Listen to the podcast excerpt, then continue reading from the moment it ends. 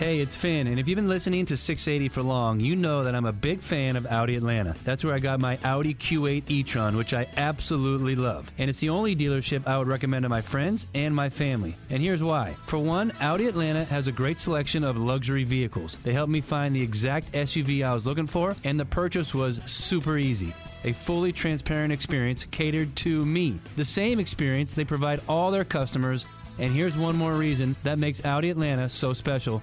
During the month of April, Audi Atlanta will make a donation to Enduring Hearts for every vehicle sold. Thanks to the efforts of Enduring Hearts, children with heart transplants are living longer and healthier lives. Get the Audi you've always wanted while supporting a great cause. To learn more about Enduring Hearts and to view our current specials, visit AudiAtlanta.com. To start or complete your entire purchase online, or shop Audi Atlanta in person like I did on Peachtree Boulevard just inside the perimeter. Together, we have the power to make positive changes that could last a lifetime. Welcome to Next on the Tee with Chris Mascaro, where tour players, legends, and the top instructors in the game share their stories, insights, and playing lessons. Join Chris every week as he talks with the greats of the game. You are the smartest guy I've spoken to on radio or television in my career.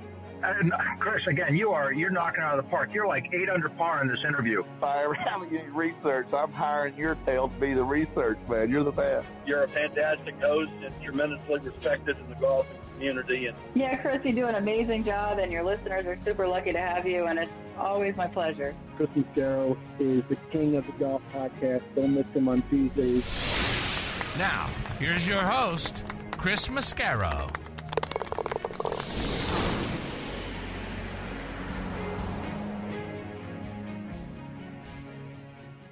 Good evening, folks, and welcome to this week's edition of Next on the Tee. I'm your host, Chris Mascaro.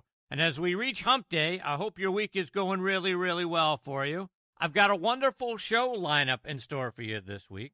We're going to start things off like we do every other week with our resident director of instruction, Tom Patri. Tonight, TP and I will discuss whether, as golf fans, we have gone mad. We all saw the scene at the Wasted Management Open. Then we saw Charlie Woods dealing with unruly fans when he was trying to go through and pre-qualify for this week's Cognizant Classic. And then we had the unfortunate incident at the Duke Wake Forest basketball game when Wake Forest fans stormed the court and one of the players actually ended up getting injured. So do we need to rein things in, or are these isolated incidents? We'll hear what Tom thinks about that. Plus, we'll discuss Anthony Kim. There's been an Anthony Kim sighting. He's going to return to professional golf. Boy, having AK back, isn't that going to be great? Or is it not, because it's going to be on the LIV Tour? We'll talk about all these things and a lot more when TP joins me here in just a few minutes. Following him, I'm going to get a visit from one of the most decorated and well-respected PGA professionals in the history of our game, and that is John Kennedy. John has been a leader up in the Metropolitan section for many years. He's won several national and local awards for the great things he's doing for the game, plus for our military veterans. Really want to get in on that. He won the Patriot Award not that long ago, so we'll talk about all of those things. Plus, he also had to put up with Tom Patri for many years, so you know he must be a saint. Looking forward to having John as part of the show. He'll join me about 25 minutes from now. Following him, I'm going to be joined by another one of the top 100 instructors in our game, and a guy I got to spend some time with down at the PGA Merchandise Show this year, and that's Martin Chuck. Martin grew up shagging balls for Mo Norman, plus taking lessons from George Knutson, one of the legends in our game. So we'll hear about those things. Plus, we'll discuss his instructional videos and some of the great training aids that he's come up with that players like Justin Rose and Rory McIlroy have been seen using out on the practice range. Looking forward to having Martin as part of the show tonight. He'll join me about 45 minutes from now. And then we're going to round things out with a visit from a guy I've known since I started doing podcasts back in 2011. We started doing podcasts together as part of the same group, and that is Chris Mitchell. Chris is one of the most knowledgeable fantasy sports guys out there, regardless of what the sport is. He's written and recorded podcasts for several fantasy sports sites. He's about to start writing for NewEngland.golf. He is all over Cape Cod Golf. He's also going to be joining me tonight, fresh off the beaches down in Anguilla. So very much looking forward and thankful that Chris is going to be a part of tonight's show. He'll join me about an hour from now. So, folks, as always, we're going to have a lot of fun tonight. And I can't thank you enough for tuning in and making Next on the Tee a part of your golf content and taking the journey with me again this week. Folks, I couldn't be more excited to announce a new sponsor joining Next on the Tee, a product that I've literally known about my whole life and been drinking since I was 21 years old, of course, and that is the Pittsburgh Brewing Company and Iron City Beer. Whether you're a hacker or a scratcher, the secret to a successful day on the links is knowing when it's time to grab an iron, even if that means keeping it in the bag till the 19th hole. If it's been a while since you've reached for Pittsburgh staple beer, it's time to revisit Iron City. Thanks to their incredible new facility in Creighton, the best-tasting Iron City beer ever made is now available at a course near you. Iron City pairs well with any lie and sky and serves as a friendly reminder that there's always next round. Iron City beer, best enjoyed while enjoying life. Before we get started, and like I've been saying to you guys for the last several months, our resident director of instruction, Tom Patri, and I have been working with a company called Kickpoint, and they have done some magical things with our logos and create some polo shirts with some wonderful designs where they take our logos and turn them into designs on a polo shirt. They're absolutely outstanding. Kickpoint Golf is a private label custom golf apparel company making bespoke polo shirts, quarter zips, and hoodies for those selected clubs looking to take their branded game to a whole new level. If you want to check out their apparel, and again, it's going to knock your socks off, send an email to info@kickpointgolf.com. They'll get right back to you. There's no middleman. They're going to go right to the guys that do this work. You're going to check it out, and you are really going to love what they do. I'm going to start showing the polo shirts that they designed for me on my Instagram, @CTMascaro. Check them out there so you can get a sample of what they look like. These guys know where it's at. Now let's talk about golf getaways and buddies trip locations. When you're thinking about that, think about our friends over at the Macklemore, which is a wonderful resort located just south of Chattanooga, Tennessee, high atop Lookout Mountain. It is a casual 2-hour drive from Atlanta, Nashville, and Birmingham. The existing Highlands course is now ranked in the top 100 courses you can play in the U.S. by Golf Digest. The 18th hole is ranked in the top 10 finishing holes in the world. A second course, The Keep, is under construction and will open summer of 2024. The Keep is a Bill Bergen, Reese Jones design and features a 1.5 miles of dramatic cliff edge, with every inch of that edge filled up with a golf hole. A world-class hotel, Cloudland Lookout Mountain Curio Collection by Hilton, will open spring of 2024. Both have incredible views into historic Macklemore Cove, 1,200 feet below. You gotta see it to believe it, folks. Stay, dine, and play golf above the clouds at Macklemore. Go online to macklemore.com to book your stay and play package. Now let's talk about the new P790 irons from TaylorMade. From the very beginning, P790 irons have been rooted in clean aesthetics and thoughtful design. However, their true beauty is found beneath the surface. With AI-optimized weighting and speed foam air on the inside, every iron is uniquely designed to perform exactly how you need it to. As striking as they are on the outside, their true beauty lies within. Learn more about the new P790 irons from TaylorMade by checking out their website at TaylorMadeGolf.com. All right, now back with us is our resident director of instruction, Tom Patri. TP is out there improving swings and short games for the folks at Twin Eagles Club in Naples, Florida. He is a 13-time Golf Magazine Top 100 teacher, a 4-time PGA Teacher of the Year, a 3-time Golf Digest Best in the state, including their most recent December 2023 and January 2024 edition. And he is back. So hide the women and children, because here he is with me on Next on the Tee. Good evening, TP. How are you, my friend? Well, a few octaves up this week. You all right? Yeah. My shorts are kind of tight right now. That's a little TMI for me. So yeah. All right, so let's get started, because I want to start with what's got the entire golf world buzzing, Tom, and that is the return of Anthony Kim. He is rumored to be in the field this week over on the LIV Tour. I know you're very excited about that. They're playing over in Saudi. This is going to be the first time we have seen him since he won the 2010 Houston Open. So tell me, how excited are you to watch that this weekend? Hello? oh, Oh, come on now. You can't. Anthony, it's Anthony Kim, a.k.a. You got to be AK, all excited. So here's the deal. It's like another clown's added to the circus, Chris. I mean, here we go. We got, you know, all the clowns are gathering in Saudi Arabia, and this is one more clown for the show. I mean, listen, the guy was a generational talent. He was unbelievable. He was, I hate to say this, he was almost tiger-like when he was playing his best golf. The guy was a phenomenal talent, but how long has he been gone? Has he been gone a decade? Yeah. A decade now? He's disappeared? Yep. 12 years, actually. Right. Supposed wrist injury or thumb injury or some sort of injury that was insured or not insured or mysteriously insured by Lloyd's of London. And all of a sudden, we're reappearing on the LIV Tour with all the other clowns over there in Saudi Arabia with all those nice Saudi folks that I'm so fond of. Yeah. So, right. Listen, the guy was, I actually saw Anthony play on several occasions live and pretty up close. I remember the year we went to the President's Cup, Denise and I out in San Francisco. Freddie was captain, and we had a lot of access during the practice rounds and, you know, inside the ropes type thing and on the range. And the first time I'd ever seen him really up close, he was nothing short of phenomenal as far as talent. But listen, he's kind of a bad boy, which he fits in right up with those other bad boys over there with Brooksy and with DeChambeau and with, you know, Koepka and all those other knuckleheads and Poulter. So, you know, all the more power to him. But, you know, he is an extremely talented player. You know, a decade is a long time to shake the rust off, Chris. You know, a long time.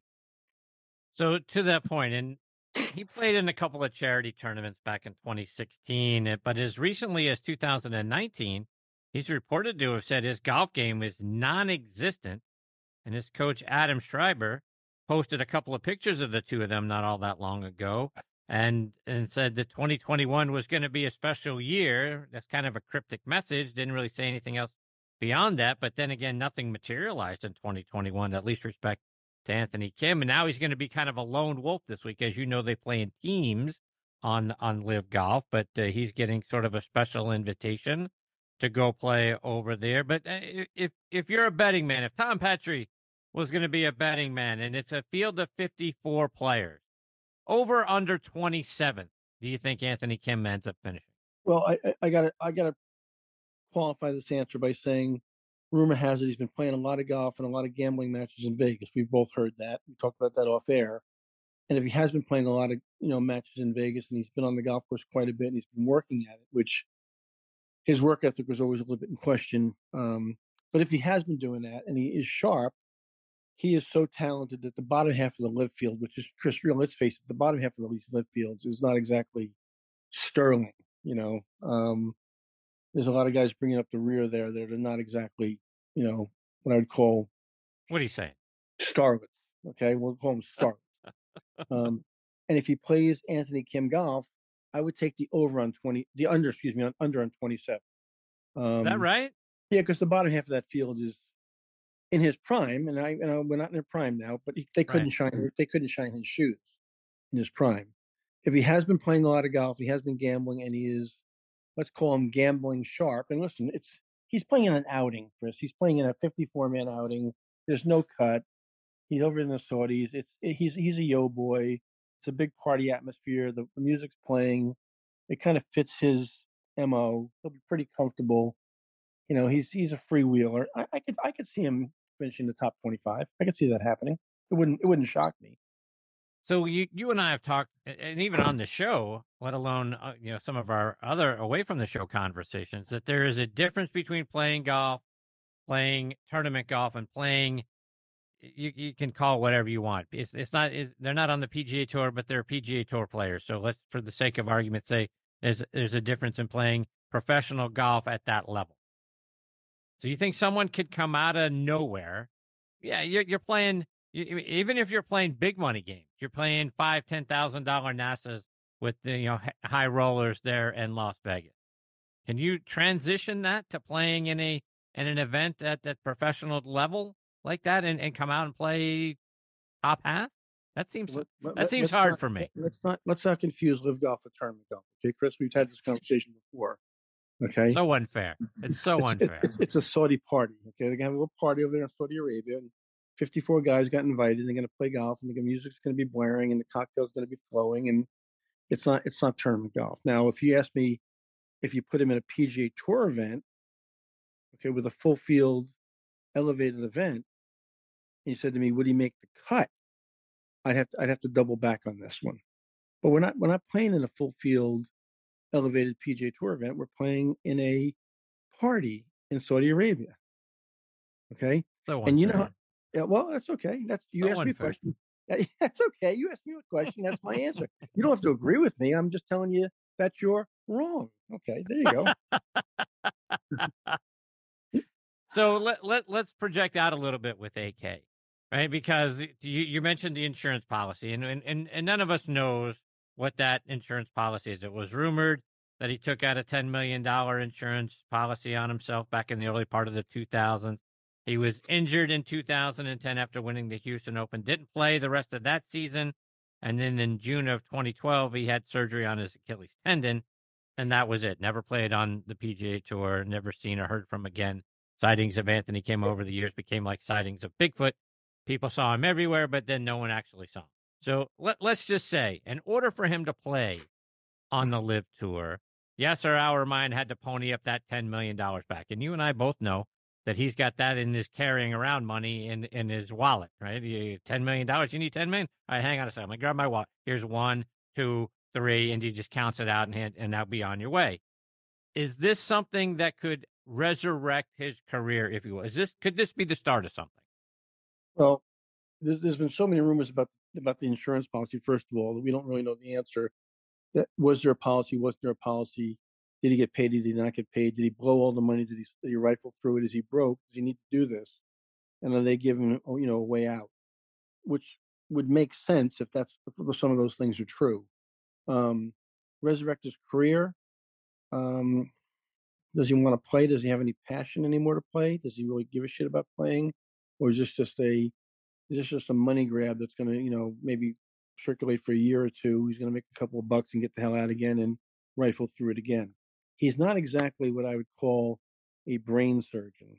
I don't think Harvard's going to be calling him anytime soon. And his self-discipline in the past has not been, it's not been tiger-like, if you will. So who knows? And he's playing on a special exemption. Does that mean he's a qualified member of the LIV Tour full-time, or just a one-time deal to see what happens? I don't know the answer to that. And would he give him $10 million? Would he cover him for $10 million just to play one event, and whatever he makes, he makes? Who knows what the deal is? We don't know what any of these deals are. So that's kind of a hard question to answer. Yeah, because obviously we're still waiting to see what happens between the PIF and the PGA Tour. Are there ongoing discussions? Will they ever come together? It's starting to feel like the answer to that is no.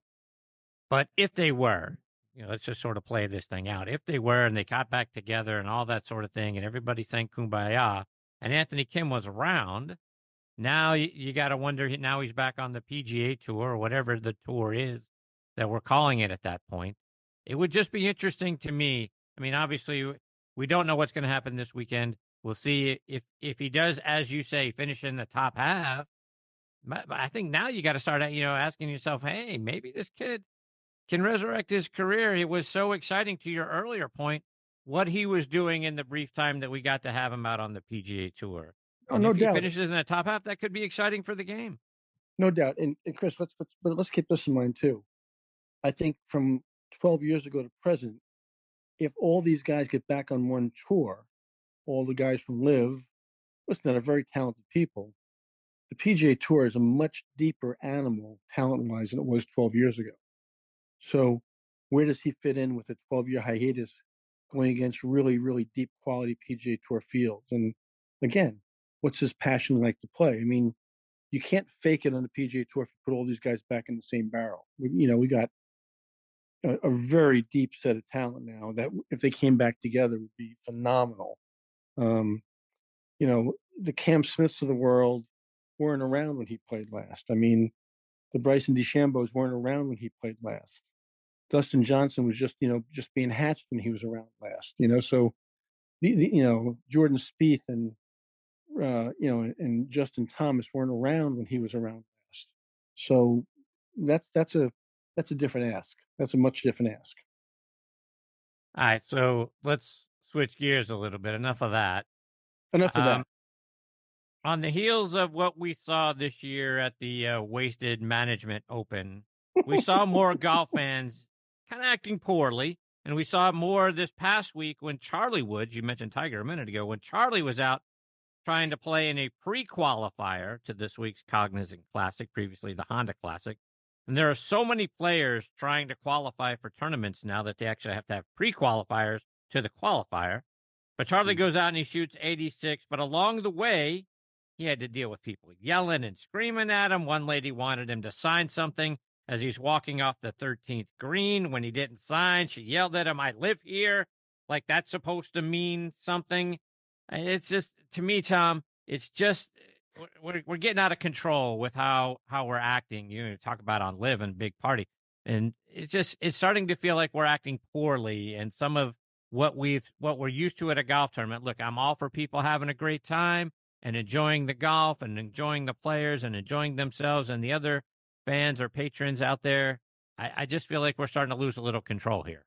Well, on the heels of the Wasted Management Classic or Open or whatever the hell it's called and what happened there, and on the heels of Charlie Woods and that incident with that lady, "I live here, why don't you sign this for me?" We also had court storming this week at a Duke Wake Forest basketball game and a player get hurt. So to your point, Chris, it is out of hand, and the whole thing's out of hand. The whole world's spinning wildly out of control, and this is just a microcosm. Sports are just a microcosm of what's going on planet Earth right now. It's way out of control, and to have a kid go out there, listen, he's Tiger Woods' son. I get it. He's a celebrity almost in his own right, at the ripe old age of whatever the hell he is right now. 15. Okay, 15. But for an adult to be screaming at a 15-year-old who's playing in a golf tournament because he's Tiger Woods' son, it's ridiculous. It's way out of control, and I agree with you 100%.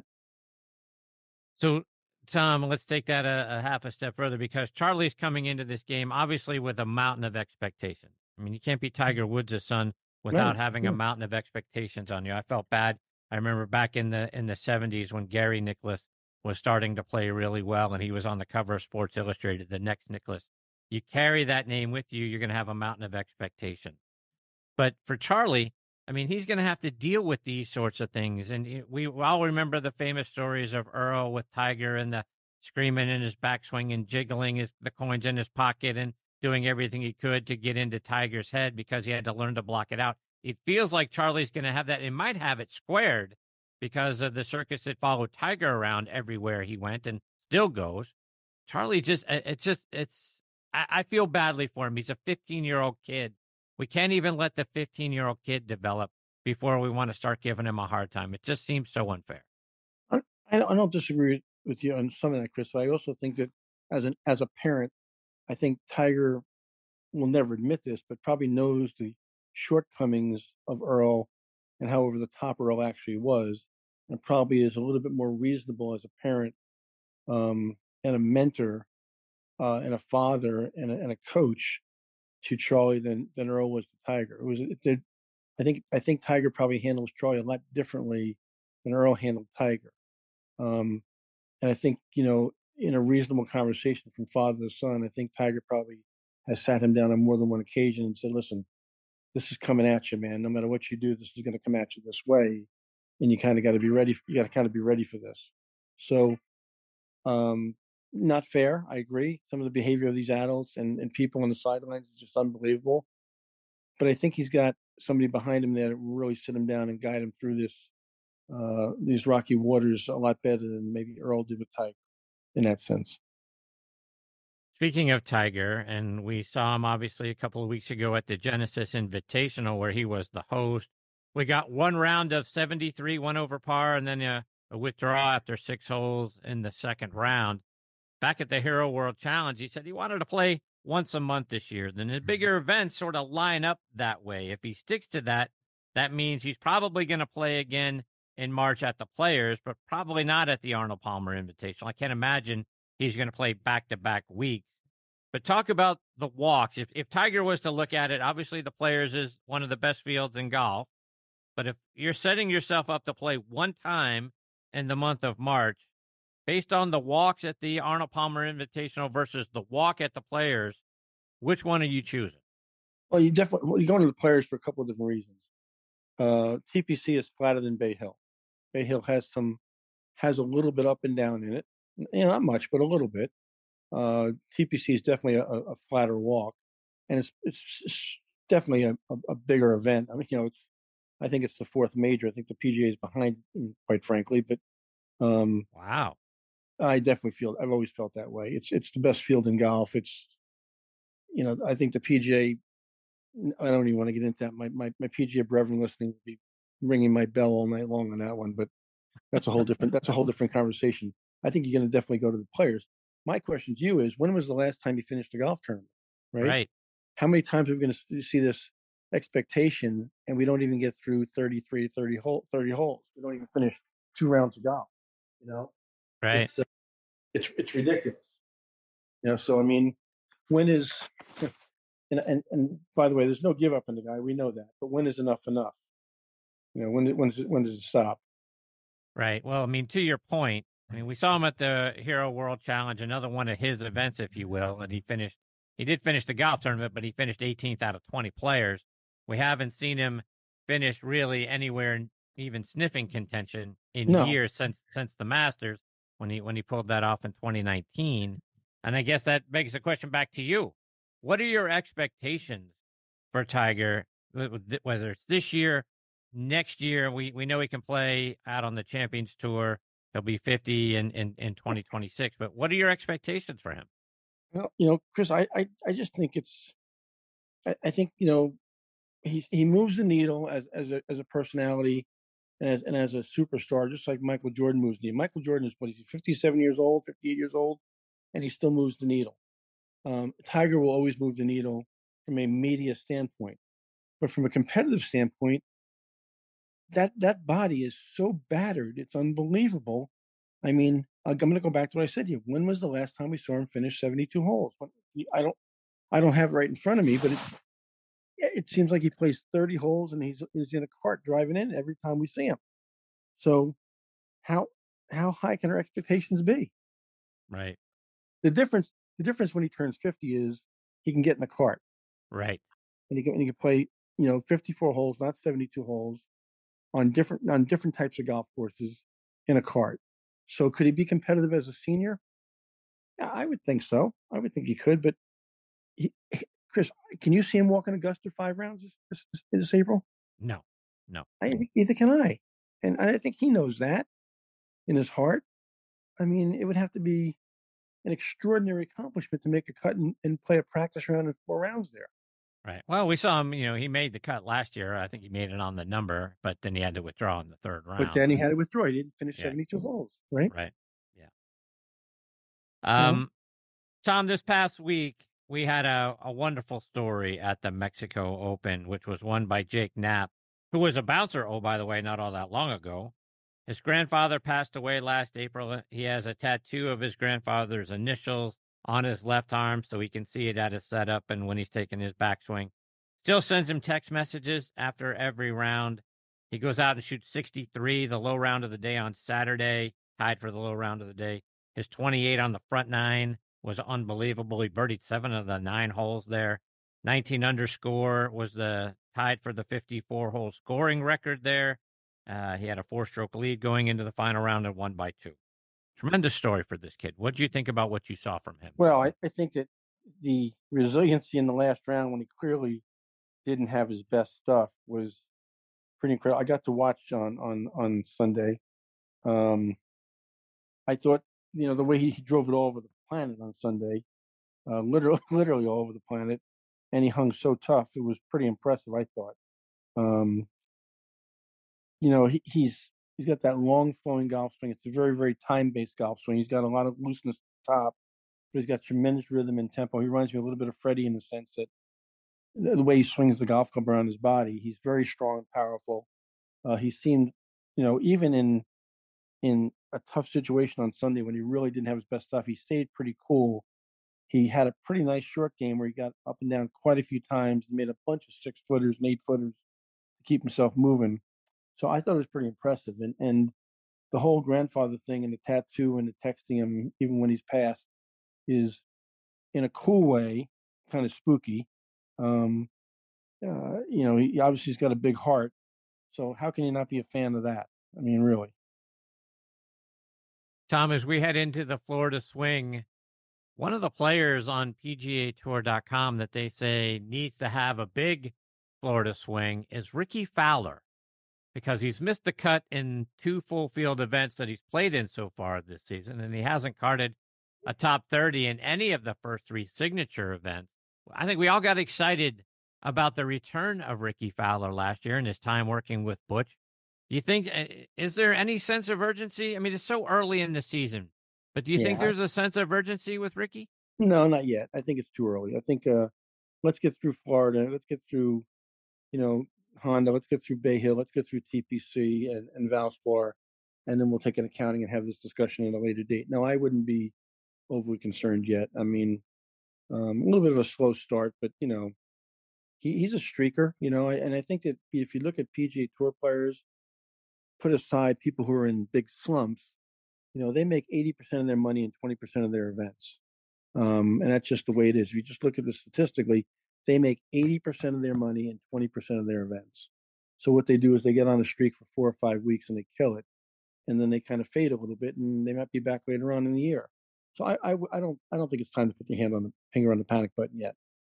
One of the other players they mentioned is a guy that you were telling me about that you were excited to see what he would do last season and going into this season, and that is Pierson Coody. He has not gotten off to a really good start, and he's pretty much a streaky player. He's either really good or really bad. What are your thoughts on Pierson's game? Yeah, I don't know. I mean, I've been watching that pretty closely, and I agree with you, Chris. I mean, actually, Parker Coody, his brother, who really wasn't very good on Corn Ferry but snuck in, wasn't nearly as good as his brother, and he's played pretty well, and Pierson's not played very well at all. So, not well at all, as you said. So again, a little early in the year, not time to push the panic button yet. But he's kind of been very flat so far. Tom, one more before I let you go, and want to get a playing lesson from you on the putting green. And curious to get your thoughts. I don't know that you and I have actually ever talked about it before. And the putting stroke. Are you a forward press guy or no? No, I have. I've always had a little bit of a forward press, Chris, to start my backstroke as a trigger. I think you got to be very careful with both the size of the press and the way you press. I went through a streak in college when I was missing a lot of putts, just right edge putts, right edge wide. And when I got a huge putting lesson to help me straighten that out by Buddy Alexander, who you know was a former coach at the University of Florida, fine player and himself, U.S. amateur champion, and he detected that I was forward pressing, and I was pressing the blade slightly open, pressing the heel past the toe a little bit, not pressing it square. So you got to be very careful with that press, that you, when you press it forward, you maintain a square face, that you don't kind of gradually or very slightly push that face open a little bit with that press and get the face pointing just ever so slightly to the right. So yeah, I'm a forward press guy as a trigger, but it's always a very quiet press. And I'm very cognizant now when I press it that the face remains square into the press. Tom, as you know, my next two guests tonight following you immediately is going to be John Kennedy. And then after him is Martin Chuck, two people that I know you're very fond of. Yeah, Martin Chuck is, I think, one of the very, very most talented teachers in the country right now, if not in the world. Martin's a friend. We exchanged notes every now and then. We're on opposite sides of the country, but I think the world of him. He's a really talented communicator. He has a wonderful background and spent time around the great George Knudsen, which is maybe one of the great ball strikers of all time, and side by side spent time around a guy named Mo Norman. So he's got tremendous insight. He's had tremendous mentoring from some really talented people. He's developed his own style. A very good style, one I like very much. I follow him closely myself, so he'll be a great guest. And please tell him that I said hi. John Kennedy made Tom Patri. Period. End of sentence. John Kennedy. He's to blame. He's to blame. So he let him know about that. He gave me an opportunity in my career when I was at a crossroads and I was finished playing and didn't know what I was going to do with my life. I really, literally didn't know what I was going to do with my life. And he had some confidence in my ability to possibly teach the game And I got to tell you, I was pretty horrible the first couple of years I did what I'm doing right now. But he had faith in me. He hung in there with me. I worked for him at Cold Spring Country Club for a year as a teaching assistant. Went on to my own job for a couple of years, and then he very, very graciously invited me to be his director of instruction at Westchester Country Club. And I was probably severely underqualified for that position. He gave me a blank slate and said, "Go develop something and turn this into something." And he just, you know, basically gave me a blank canvas and said, "Make this happen." It was an unbelievable opportunity at one of the great, great clubs in America, Westchester Country Club, which was at the time the host of the Buick Classic. Who gives somebody an opportunity like that at a venue like that at, you know, 29 or 30 years old? That's really, really truthfully at that time underqualified.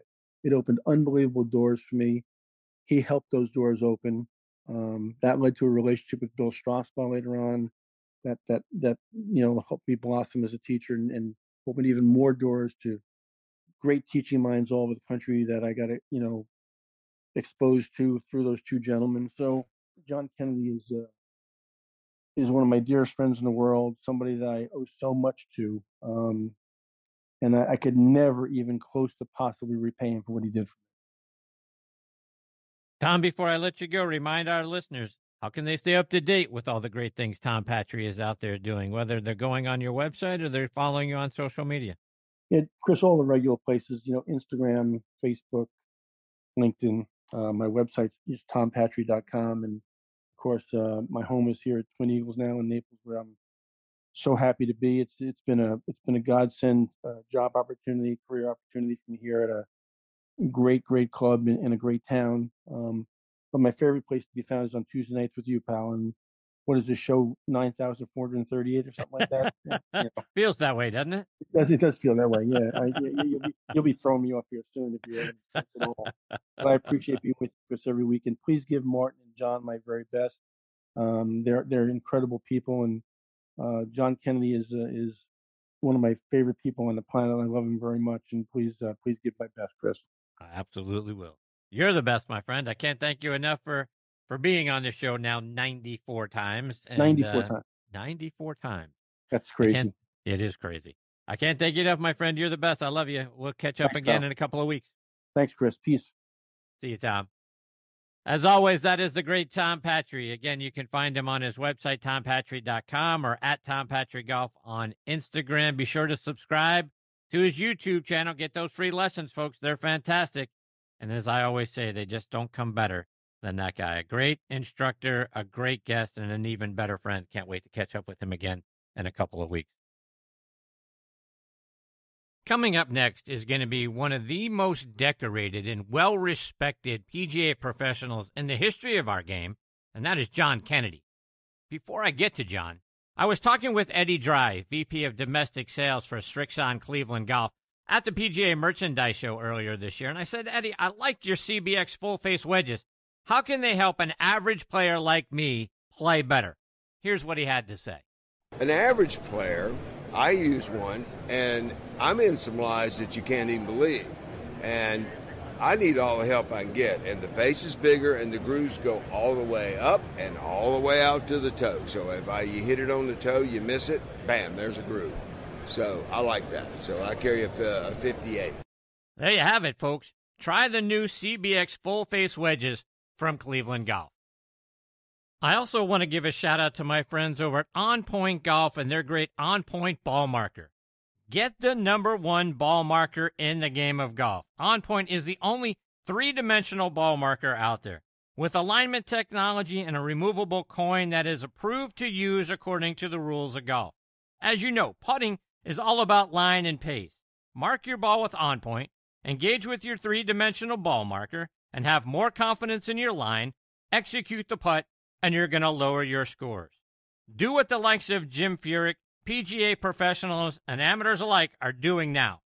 They use the number one ball marker in golf, and they lower their scores. You know Ken Duke and Thongchai JD. They won for the first time on the PGA Tour in 2023, and they were using an on-point ball marker. Get yours at onpointgolf.us and make more putts. And oh, by the way, you can also customize the removable coin for any club, event, or corporate outing. They make really great tee gifts and custom products.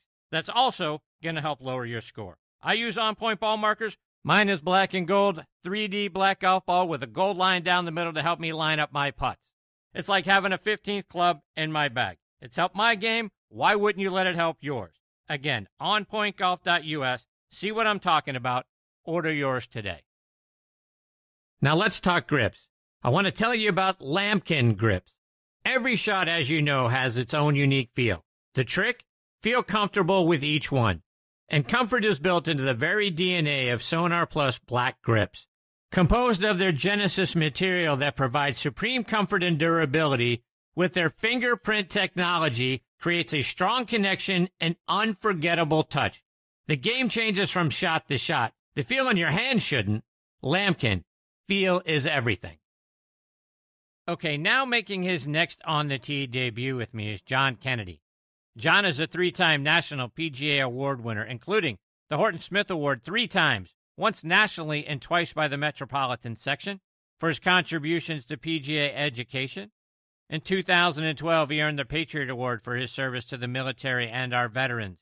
In 2017, he received the Bill Strasbaugh Award nationally, plus he received it 2 more times by the Met Section for his mentorship of over 100 PGA professionals, including my man Tom Patri. He's been named Merchandiser of the Year twice by the Met Section, and in 1997 they named him the PGA Professional of the Year. He's been a director of golf in our game for many years, starting out back in 1981 at Cold Spring Country Club in Cold Spring, New York. He moved on to Westchester Country Club in 1991, and then on to his own golf consulting company in 2017. In 2014, Westchester named their Golf Learning Center in his honor, and in 2020, he was inducted into the Met Section Hall of Fame. He's written a couple of books, Tales from the Lesson Tee, How to Know Your Game, Know Yourself, and Play Better Without Changing Your Swing, and You Can Do It, A Path to Improvement in Golf and Life. And I couldn't be more honored. I get to have him with me this week here on Next on the Tee. Hey, John, thanks for joining me. Nice to talk to you. Same here. So, John, you spent over 25 years as the director of instruction at Westchester Country Club. Some of that time was with Tom Patri in tow. I got to get from you, what's your favorite Tom Patri story? Oh, boy. He's such a quality instructor and a good friend, but Tom loves to talk. And, to his benefit, he's one of the most loyal friends you could have. He always stays in touch with his friends and reaches out to them. But when I first hired him at Cold Spring, and this is before you had cell phones and, you paid by the minute on phones. So one day I came in, and he was in my office and he said, it'd be okay if I use your phone. I said, Tom, you're working for me. My phone is your phone. That was an expensive mistake.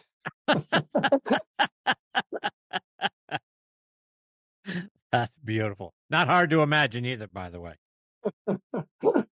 No, but he's, like I say, very loyal, always there for the people he cares about. Indeed.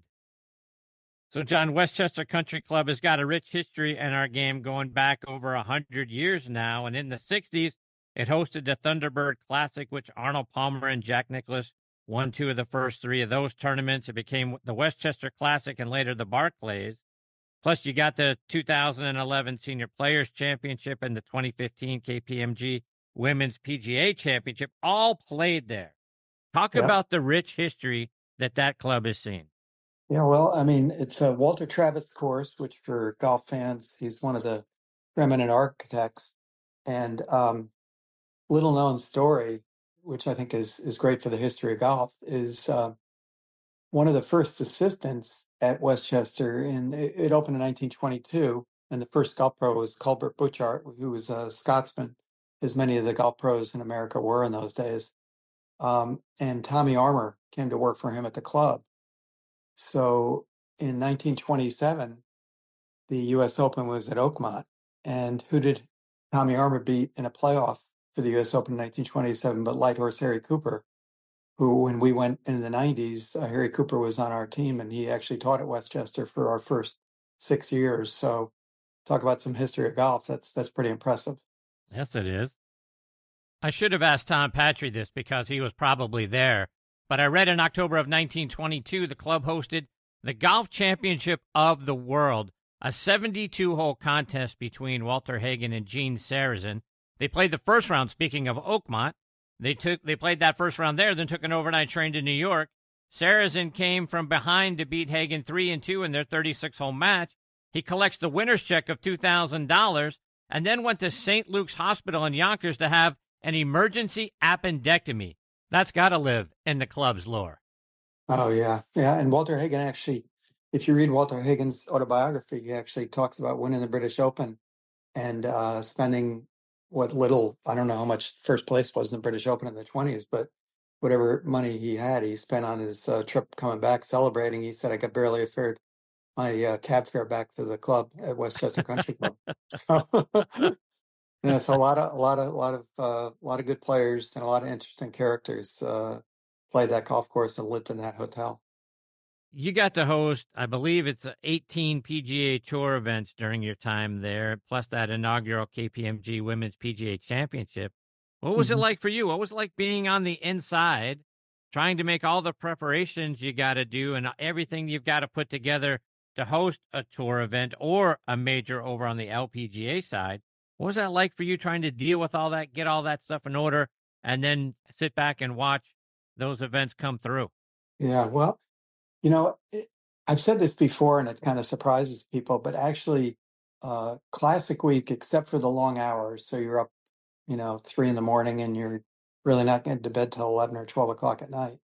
But it was pretty much a one-directional operation because you knew how the week was going to go, save the weather. If sometimes you'd have to have weather delays and scramble a little bit in terms of getting course preparation and little mini shotguns with players going out and so forth. But being at Westchester Country Club was so multi-directional on a regular basis that you knew it was coming, but it was nothing like Tour Week. Tour Week is pretty much, okay, you had your Pro-Am on Monday, practice round Tuesday, Pro-Am on Wednesday, and then the events on Thursday through Sunday. So you're working with the tour to prep for all the events, but it was pretty one-directional. So except for the long hours and having extra staff, it really wasn't as difficult mentally for me as the typical week at the club, which sounds kind of weird. So, yeah, to that end, does it ramp up at all? Does it make it different at all when you've got a major coming like the Senior Players Championship or the Women's PGA Championship, or is it really the preparations are all roughly the same?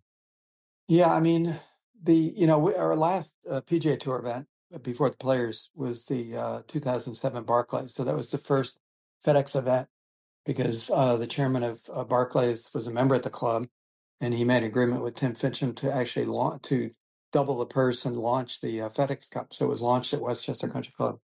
So that was probably a bigger event for me. But the players and ladies were, it's just a matter of working with the TV partners and getting them on board because we had been with CBS for so long with the Buick Classic, and then it switched over to NBC for the Players, and they also did the KPMG. But as it turned out, we actually had a lot of the NBC people were members of the club too. So it was it was exciting to have the event, all the events at the club, and the members were very happy to do it.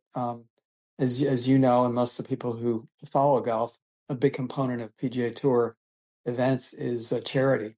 So the beneficiary of the tournament was local hospitals in Westchester County, and particularly United Hospital, which was in Port Chester, doesn't exist anymore. So you had the member component. They were very excited. They got very engaged with volunteering, and then you had dealing with the players who were by and large, great people. They didn't interact a lot with the golf staff, but occasionally you had some people who were very gracious and very respectful for the work that the staff did. So, so it was no question, it was very exciting and very, very fulfilling as a professional to be able to put something like that together.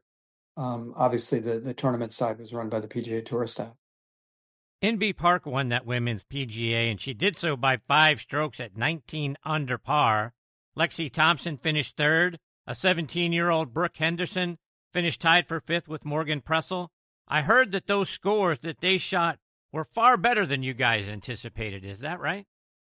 Yeah, I remember before the tournament started, I was out on the golf course with the with our superintendent. I said, I think the way you've got this course set up, I think it's going to be around even par.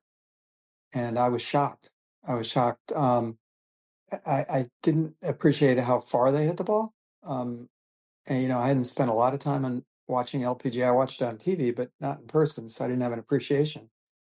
And, you know, I'd been through so many Buick Classics, and, you know, they didn't have the greens at 13 like we did with the PGA Tour, but they probably were 11. And with the undulations we have in those Walter Travis greens, that's very, very challenging. So I was, you know, they didn't, the players who played good hit it in the fairway, and, you know, the fairways were firm, so they got some run out, but they hit it a lot further. And so they weren't hitting, I thought they were going to be hitting hybrids into almost all the par fours, save a couple. And that wasn't the case with the, I know MB Park, who, you know, won the tournament. She definitely hit shorter shots into the green, and she's a great putter. So that combination really led to a much lower score than I expected. John, I have to imagine that over the years, you had a lot of great players and celebrities come to play there. Who are some of the people that you got to see, or maybe even got to tee it up with? Oh, well, I mean, you know, when you talk about the tour players, you know, you're right. Pretty much everybody played. Now, it was when I went 90, that was after, obviously, Jack Nicklaus's career, so we didn't get to see him. But, you know, Ernie Els was a multi-winner, and he was one of the guys who really was, you know, spent time with the staff. And was, you know, I think something about South Africans and Australians, I always felt like their sense of sport was just something special. They just really were just very low, you know, very relaxed about it, and really enjoyed the whole sport of the game. And it really came through. But, you know, you obviously spent time with celebrities who would come up and play, because it was one of the bigger private clubs outside New York City. So, you know, you think of some of the, they filmed a spot for, what was it, with Pierce Brosnan. He did a bunker scene for the Thomas Crown affair, and Will Smith, a lot of athletes, a lot of Yankees, some New York Rangers. Yeah, so you had exposure to a lot of people. But I always said about Westchester, which is interesting because it was so big, that you could be as involved as you wanted to be, or as invisible as you wanted to be if you were a club member.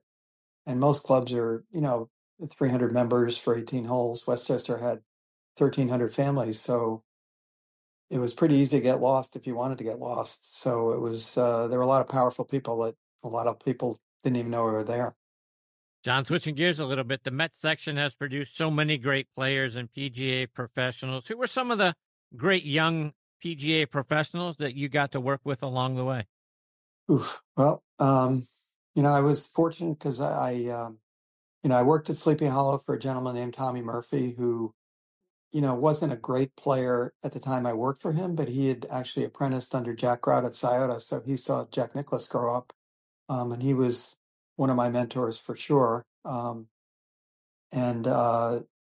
in the Met Section, you were just, I always said that the thing about the Met Section is because the standards were high, the expectations were high. So if you were going to be an instructor at a good private club, you really had to be pretty skilled or you're going to be found out.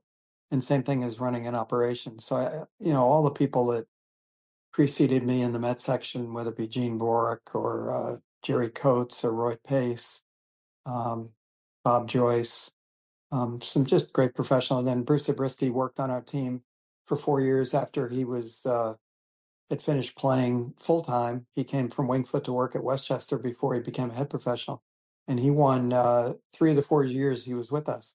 He won National PGA Player of the Year, and that award has never been won twice by any one person. And Bruce won it 5 times. Wow! I know, staggering.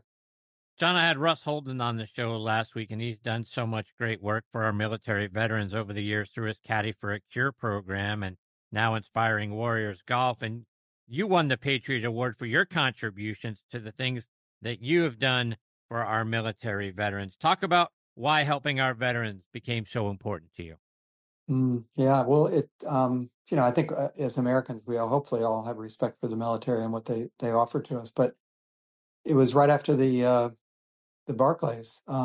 So 2007 to 2008, I had a member come to me and said he had a nephew who was a captain in Baghdad. And he said, do you have any product left over from the event? And if you remember, that was the event that Tiger had to withdraw because his wife was having her first child.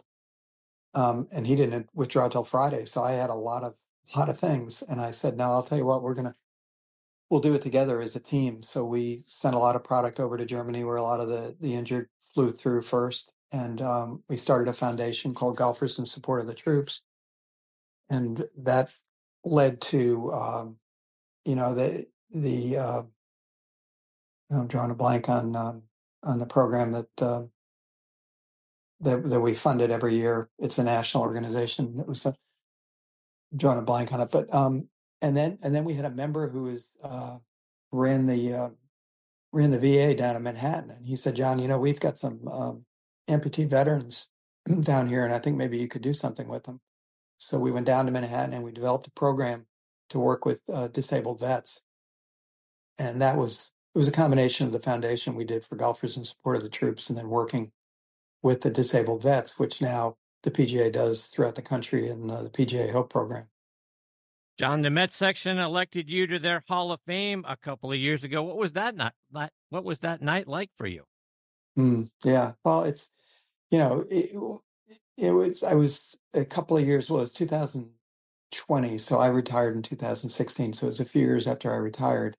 And so my career, my working career, although I still do a lot of private consulting with golf pros, but it was great because, you put your name in a hall with people you always looked up to, and it will always be there.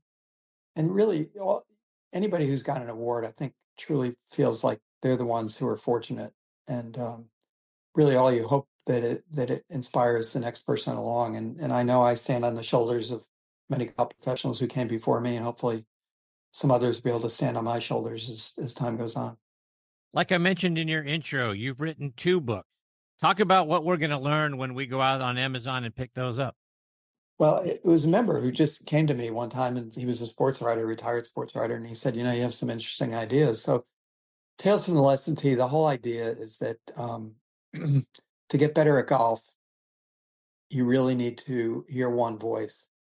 And there's so much information out there and, so much access to information that the people get confused and they're trying to do too much. So it's just my stories of working with people and how they improved, the ones who did improve, really, because they did hear one voice. And then my second book, You Can Do It, was really just, I'd read so many books on personal improvement, separate of golf. And I said, there are just certain fundamentals of life that are so consistent, and it doesn't matter whether it's sports or business or just, you could be a high school student, and fundamentals are fundamentals.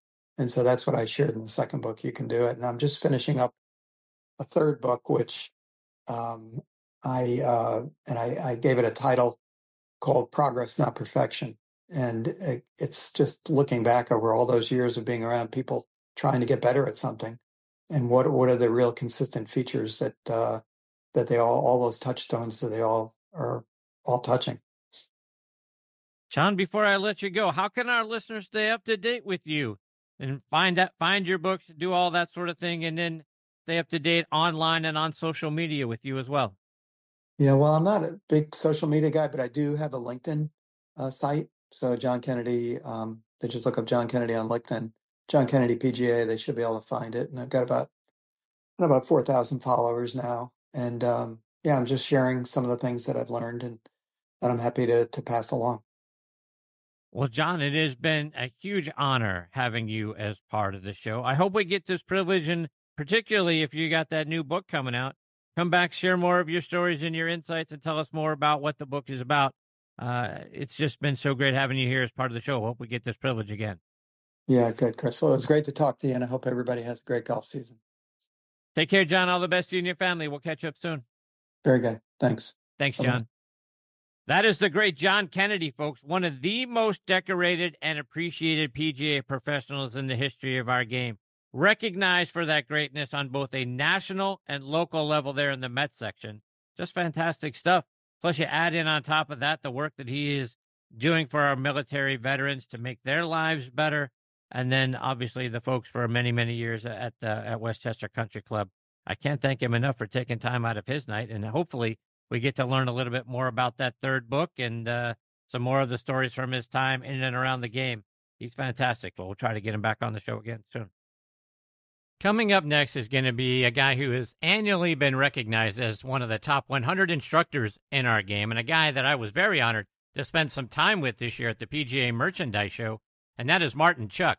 Before I get to Martin, coming up next is a lady who has been named one of the 50 best golf fitness professionals by Golf Digest in our game, and that is Catherine Roberts. Catherine is an amazing lady.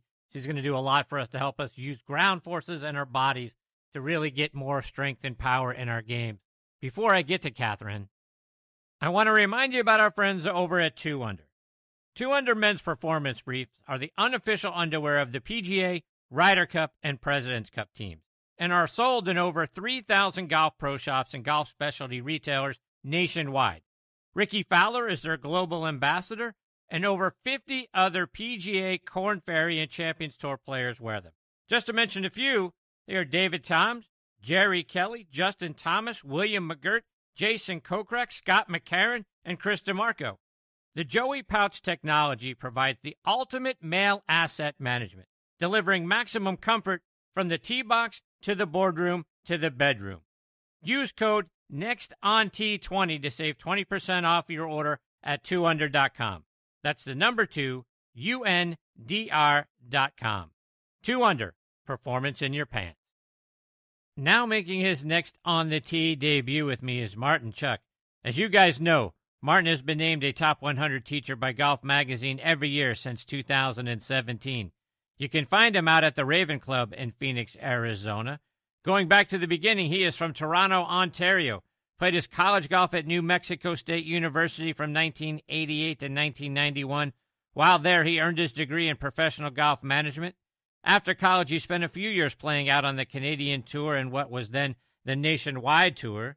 He has been a club professional and a director of golf at places like Indian Ridge Country Club, Arrow Creek Country Club, and Tethero Golf Club.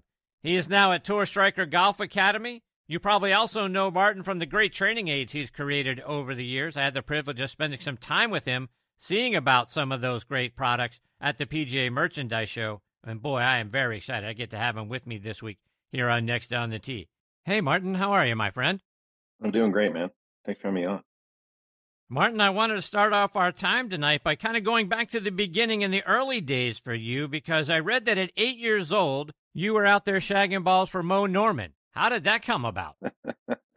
Totally by accident. My dad sent me, it was 9, just to make it clear. There was a little camp that my cousin and I went to in a small town, Lake Simcoe, Ontario, and Mo would practice there. I didn't know who Mo was. He was just some guy who looked like he was disheveled and practiced all day. And one of the pros that was teaching the camp said to me, "That's the best ball striker that's ever lived."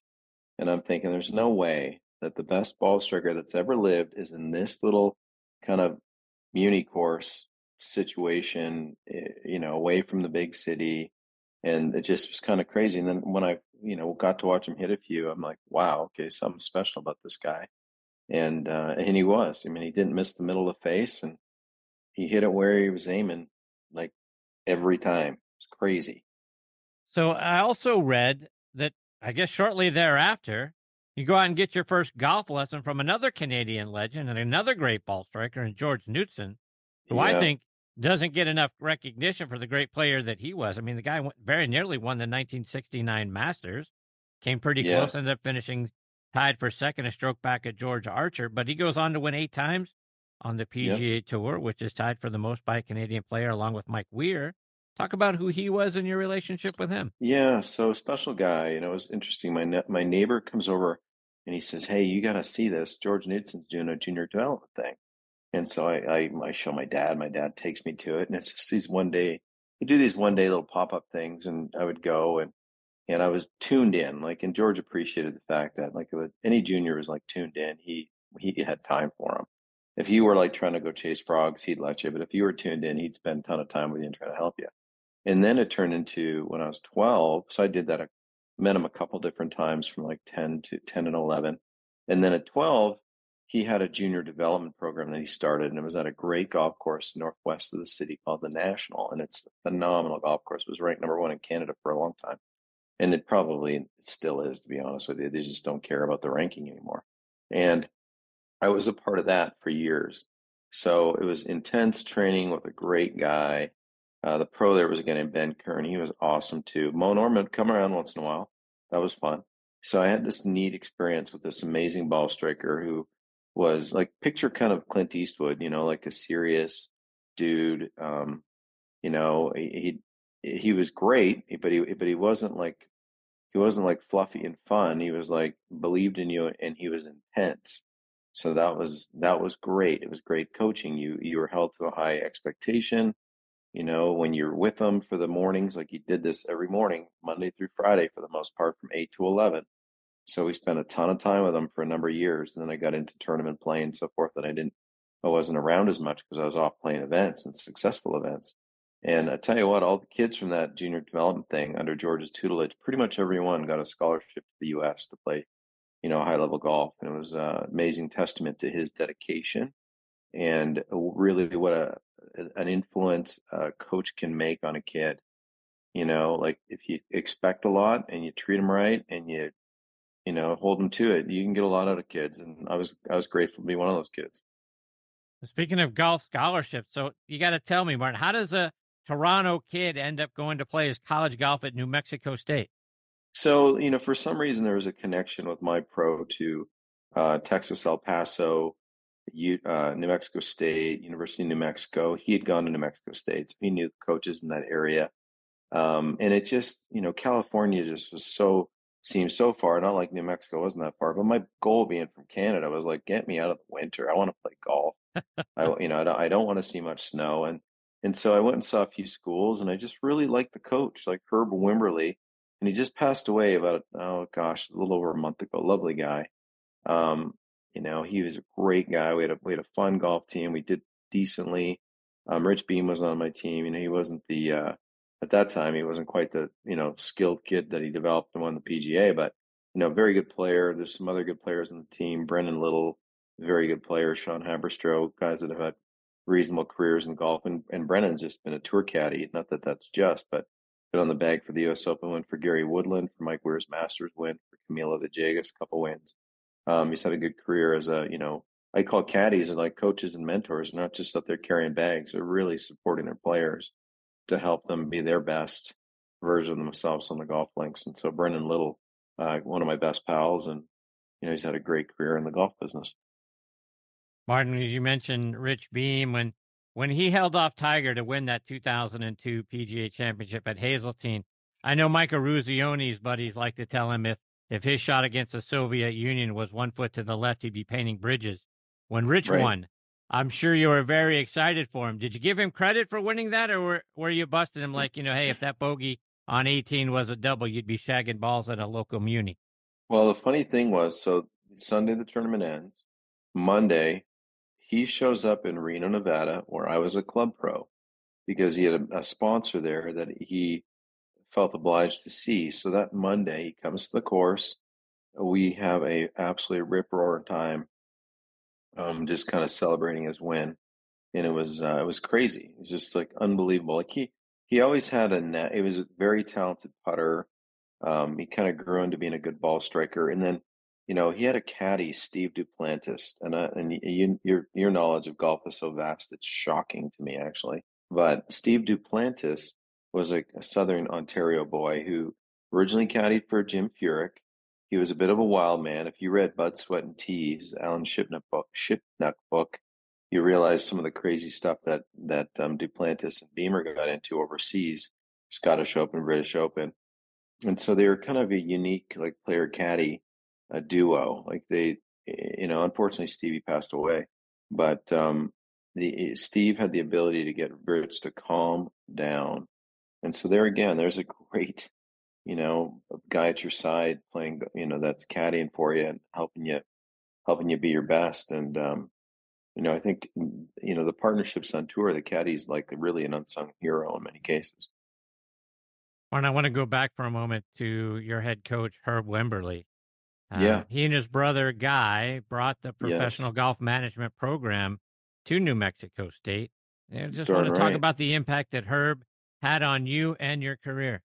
Well, you know, you have people in your life to learn lessons from. And Herb was one of those guys. He, if he liked you, he had a glowing things would be said. If he didn't like you, he wouldn't say anything negative. So if you asked, hey, what about so-and-so? And he didn't have much to say. Well, then you kind of knew how he felt about that fella. But if you asked, hey, what about, you know, this fella? And he, you know, would glow on. Then you're like, oh, okay, I get it. So he was one of those guys that God-fearing, lovely guy. And he was like character times 10. And so meeting him was one of the blessings in life. That would be my golf coach was great. You know, he's just a lovely guy, and I'm glad I got to spend like those formative years with a gentleman like that. So that's what I would say. And he was a darn good golfer too. So, and family man, he was a great guy. Martin, you've made such a wonderful transition from being a good college player to going out and playing on tour to now being one of the top instructors in our game. What made you want to go out and teach? Whew. You know, I always liked it. You know, I started working at George Newton's range when I was 16. And so when we weren't, you know, serving up a hot dog or selling somebody a beer or getting more range balls, then he wanted us to walk the range and ask questions and see how people were doing and offer up advice. And so all the people he hired were all people that he had trained. So it was, you know, I became pretty familiar with saying, hey, how's it going? So he said, oh, and they knew us. I mean, it was a private range. You had to be a member of the range. You paid a small fee, but that way, the people that hit balls to that range were like, it wasn't just anybody off the street. There was a bit of a dress code. Anyway, it was a neat environment, and so they knew that the people there were trained by George. So we would walk the range, and next thing you know, I would be talking to somebody about face to path and why they were fading it. And so I started at a young age, and I enjoyed it. Like I enjoyed the seeing like the outcomes change with decent information provided in a simple manner. So, you know, off I went to college and I played for a while, even helped my college teammates with their golf swings over time. And then, you know, I've had a limited playing career. It was fun, but honestly, it wasn't that good. And then next thing you know, I'm a club pro, and I enjoyed coaching and helping the members and their kids and junior programs and things. And it just kind of kept going from there, you know, and now I've had a crazy fun time on my golf school in Phoenix, Arizona. We're on our 13th season at the Tour Straker Golf Academy. And honestly, it's the demand for the camp is crazy. It's sold out. And we just have a really fun time with people every week, helping them with their game. And it's an honor and a blessing to do it. You're not only one of the great instructors in our game, but you've made a host of wonderful training aids. I got to see and test out the Impact Sling when I saw you down at the PGA Merchandise Show. Yeah. That thing's fantastic. Talk about creating products that are actually helping us play better golf. You know, I'm in my little golf dojo right now working on an interesting concept. And it's like, man, you know, golf is so funny. If you go down the wrong rabbit hole, you can be in a long time. I heard John talking about listening to too many voices, and he's right, you know. But the funny thing about golfers is they love content. And they love watching coaches explain things. And sometimes they may not apply to them, or it may apply to them, but and they may take the information the right way or the wrong way. But, you know, as it relates back to training aids, my thing is I want you to get to the finish line as fast as possible. If I can give you an external feedback device that helps you understand my language and my intent faster, then that's what I do. And so if it's a wrist clicker or wrist trainer, or the Smart Ball, or the Plain Made, or the Impact Sling, or the original Tour Striker that kind of launched my ability to kind of leave a normal club job and just, you know, teach full time. You know, that's what I've done. And it's, you know, it's been fantastic. It's everybody thinks, oh man, you must make $1 zillion selling training aids. Well, to be honest, it's not that easy a business. It's a business, and businesses have ups and downs, and we grind away, and some months are good, some months aren't. And, but it's still fun. You know, we're on this earth for a short time, and I just try to make as positive impact as I can, you know, and the people in my circle that I touch, you know, That's it. Whether it's in the golf era, it's just passing somebody and giving them a nod, or, you know, it's a, we're not here a long time, man. Let's just be nice to people. And if it happens to be through golf, perfect. You know, and that's my philosophy.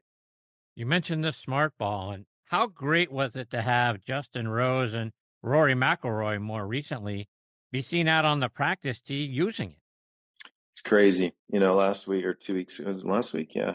I was at Riviera and, 2 weeks ago. And on Tuesday, I'm on there and Shigeki's warming up with it. Colin Morikawa's warming up with it. Nick Taylor had it. Who else had? A lot of guys were using it. It's crazy. It's just, you know, it's just a simple thing. If you can manage your arms, you better manage your wrists. If your elbows aren't separating a bunch, your wrists aren't bending and flexing much. So I think a lot of guys just like the simplicity of finding like a baseline ground zero sensation that they find reliable, and the smart ball seems to provide that for them. You know, it's a really simple thing. Like, I wasn't the inventor of putting something between your arms. There's been products before, but, you know, mine was just like an inflatable ball with a lanyard that was different. So that's why it's taken off. And it's, you know, it's also probably the most knocked off product in the world too. But, you know, again, it helps a lot of golfers. I'm honored that it does that, and to be associated with it's fantastic. Well, like I mentioned a moment ago, I got to test out the Impact Sling, which I think is a fantastic training aid. For those who haven't seen it, tell everybody what it is. You know, so the Impact Sling, like, you can, when you go back in time, a lot of golf coaches have been trying to teach rhythm and body motions, and swinging a rope is been something that people have done for years, because if you can energize a rope in a backswing, let it calm at the top and touch you gently on the back, and then accelerate it through the bottom and let it slow down in style and tap you on the back on the finish, you know, you're doing a pretty good inclined circular motion that's got the energy in the right place. Well, ropes are fine, but I decided to put a nice golf grip with a couple of eyelets on both ends, and then a flexible shrouded band that has like a certain weight to it, so that it's got a sense of give and flex, so that you can hit the ground with it and you can kind of work in your low point.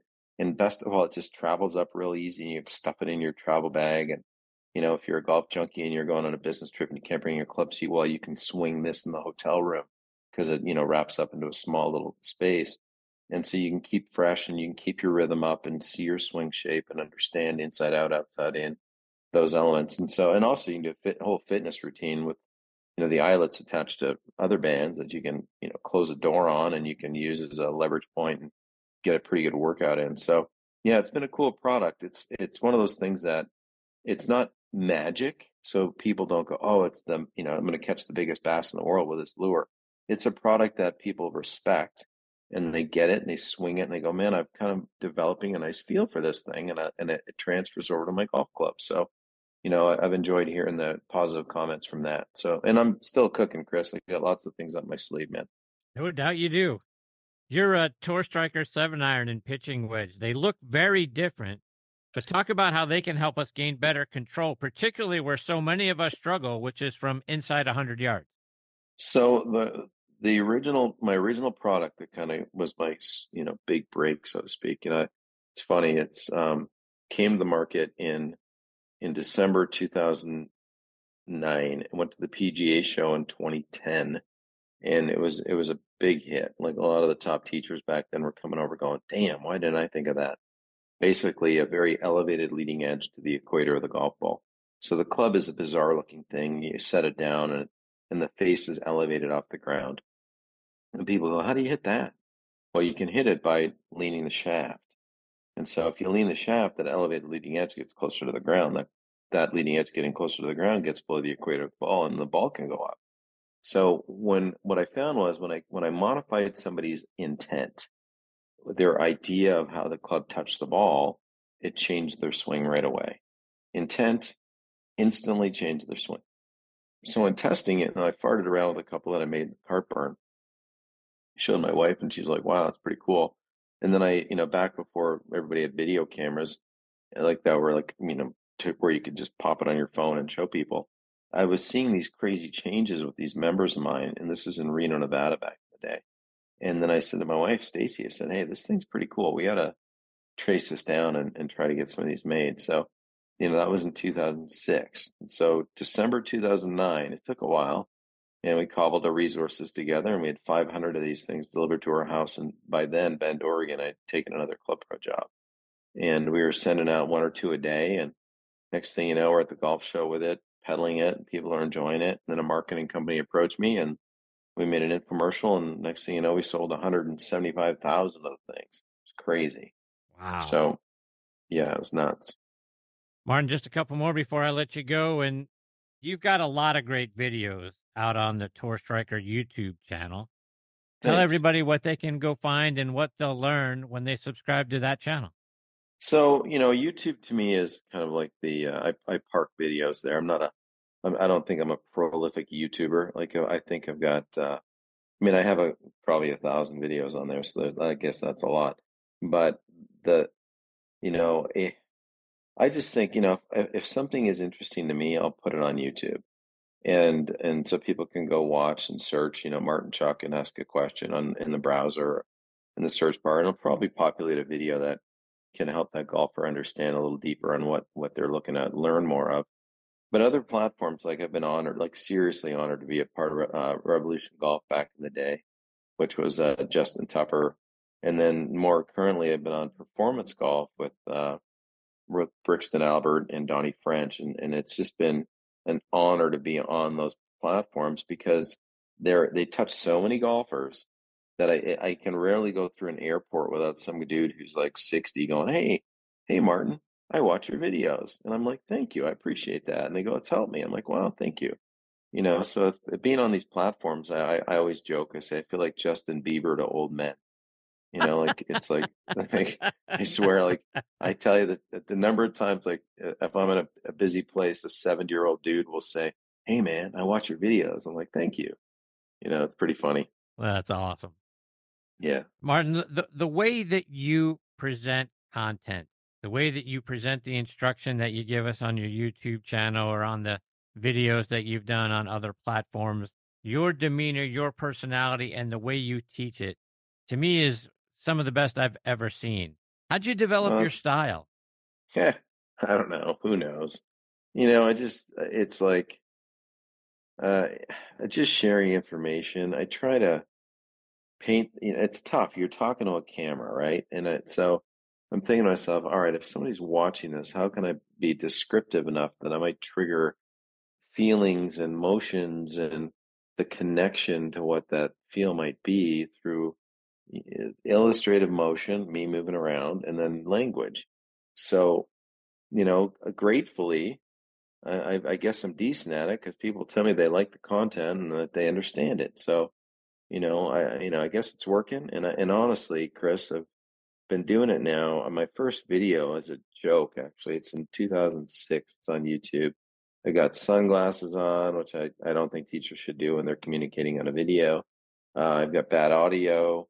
You know, so I just started to realize how important audio is and, you know, reasonable lighting, and then don't make it overcomplicated. You know, we're not that smart, and let's just keep things kind of organized so people can go, yeah, okay, that's a little nugget I can use and have a little bit more fun, maybe hitting it solid and scoring a shot or two better.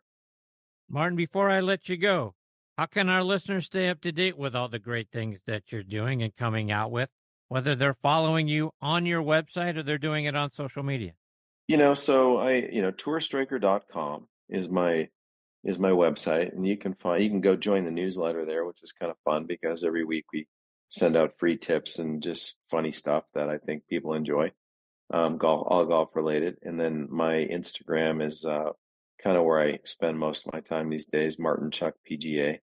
And then Tour Striker Golf is more of the product side, but you know, if you find tourstriker.com, you can get on the newsletter. We don't hammer you with content. We just send you, hey, this is a cool tip. Here's some products that I like. No pressure. If you want to get it, get it. If you don't, that's fine too. And yeah, just, you know, have fun with this darn game, man. We're not on this planet for that long. And it's just a fun game, and people are great.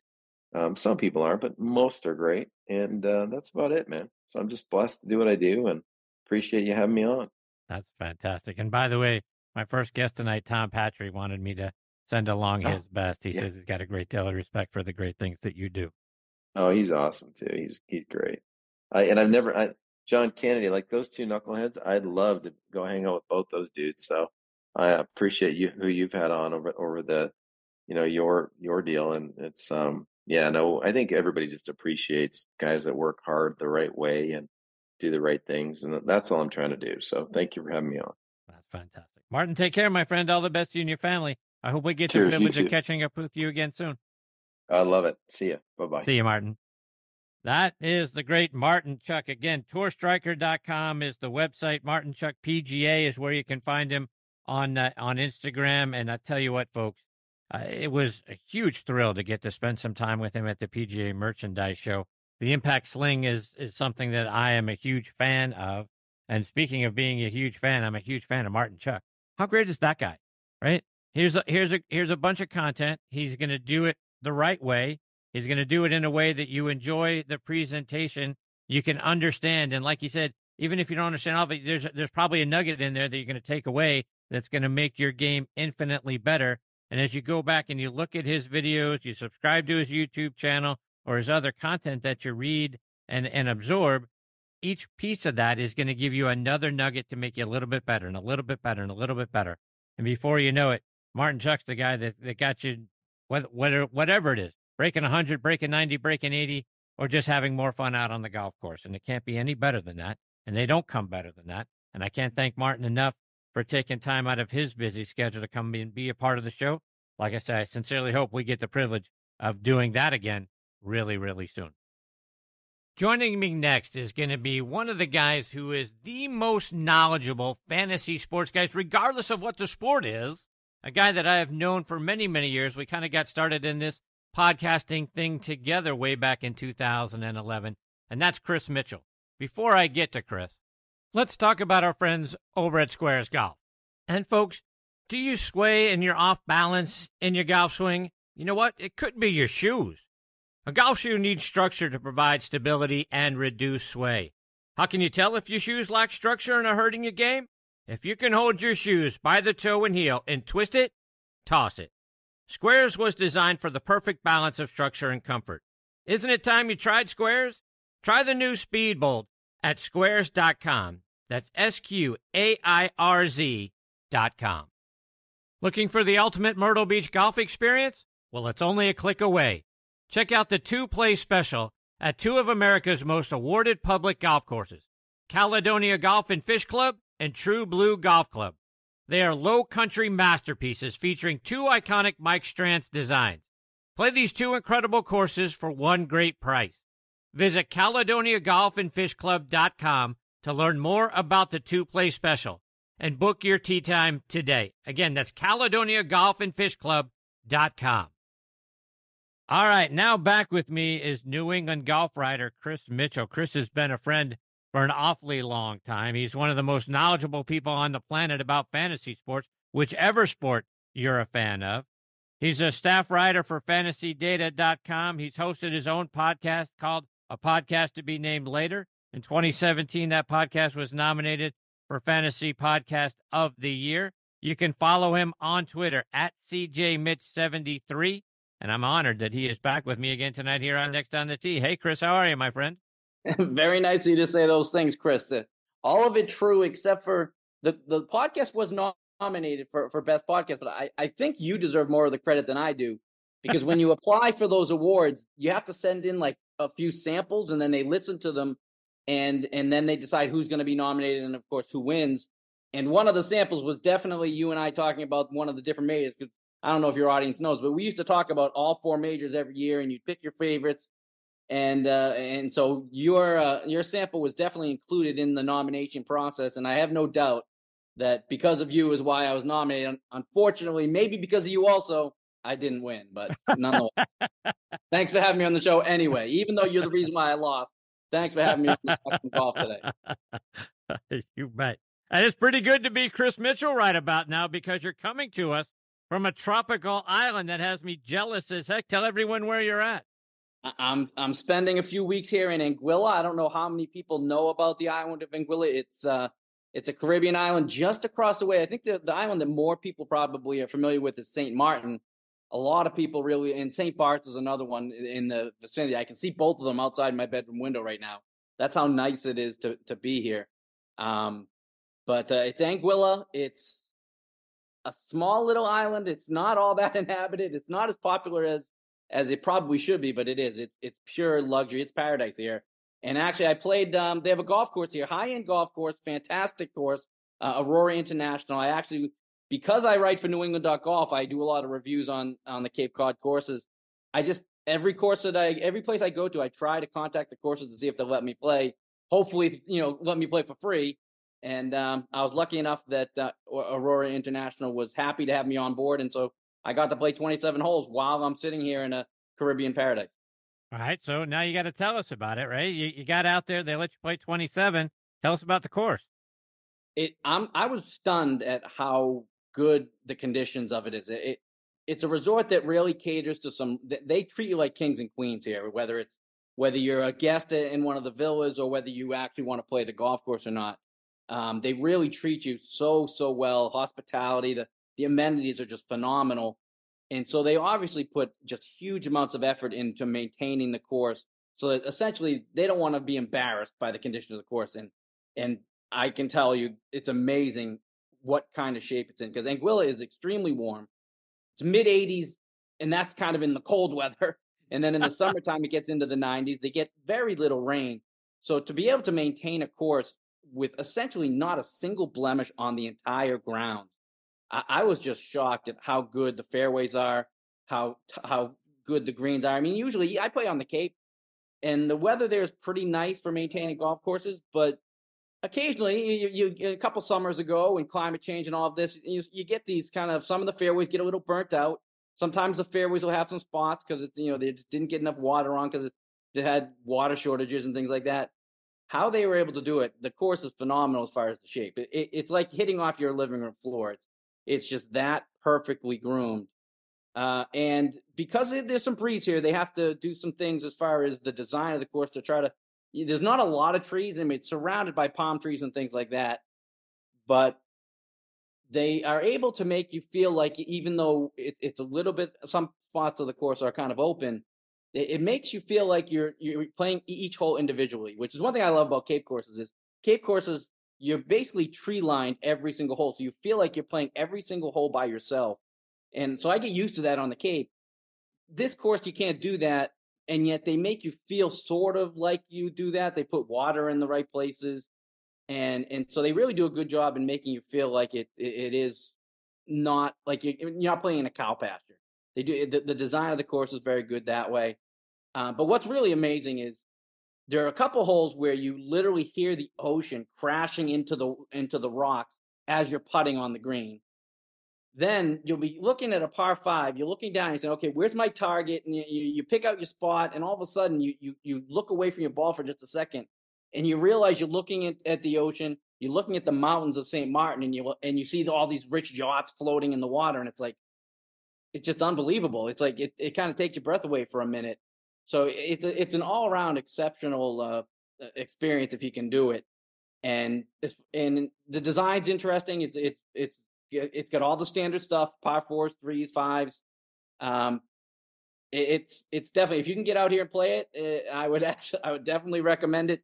But the thing that really shocked me the most is they put a 1 million gallons of water on the course every single day. Oh my! And to have a course without any damage on the fairways at all, considering the kind of arid conditions that Anguilla provides them for as far as the challenge goes, I was really kind of floored. So it's island golf, and when I think island golf, I think windy conditions. You get a lot of wind? You do. It's not. You do get a lot. It's not overly windy, but there is always a breeze of some kind. So you're not overwhelmed where you're literally falling over on the tee. Sometimes you can get that. Anguilla isn't quite that bad, or at least it isn't right now.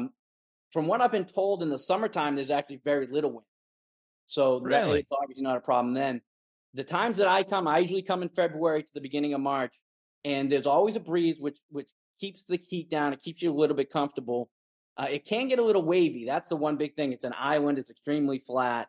So if you go to the wrong beach, waves can be an issue. But as far as when I played the golf course, the wind was not overwhelming. It didn't make it uncomfortable. It didn't, I don't like to play in wind. It's just disruptive. If it's at your back, it makes it difficult.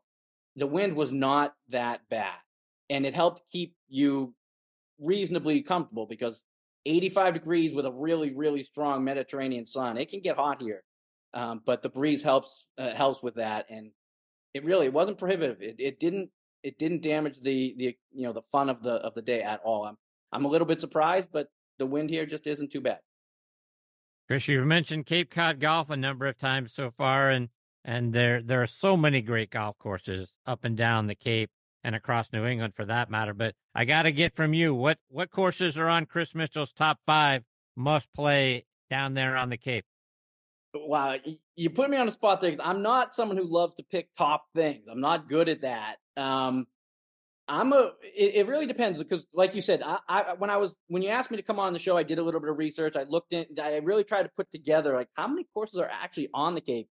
It's amazing how many there is. The Cape is not that big. I mean, it's 50 or 60, maybe 80 miles long total, but there are a lot of courses on the Cape. I was like, okay, this course has 36 holes. This one has 27 with a links. This one's a par 3, but it's on the water.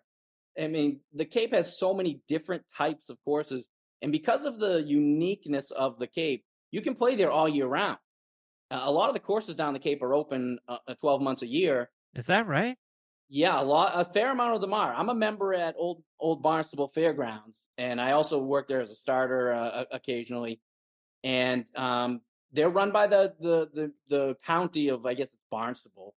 They're in Marston Mills, but I believe it's the county of Barnstable. And if you're a member there, you're a member at both Old Barnstable Fairgrounds as well as Hyannis Country Club. And at least one of those courses is open 12 months a year. So they decide which one it's going to be each year. But they're open all the time. And I don't know how many of the courses on all of the Cape are open all year round, but I know at least some of them. And I think when they're run by the municipalities, I think they feel like it's a responsibility to their residents to stay open. So I think some of the other courses are open as well. I called a friend of mine at the course just to kind of check in with him before I came down here to Anguilla. It was February 6th. And I jokingly asked him, I said, is the tee sheet full? Completely joking. I mean, it was like 43 degrees, which is relatively temperate in the winter. But I was completely joking. And he was, in all seriousness, oh, yeah, we're booked. No tee times available. Wow. They had 81 players on February 6th. 81 players were playing golf on Cape Cod on February 6th. Yeah, I never would have guessed that to be the case. I wouldn't guess it'd be open all year round. You would just think from a cold perspective that, you get frost delays and all of that sort of thing, and it would be hard on the grass and on the course and everything else to try to just keep it alive. Well, I never would have guessed you could play 12 months down on the Cape.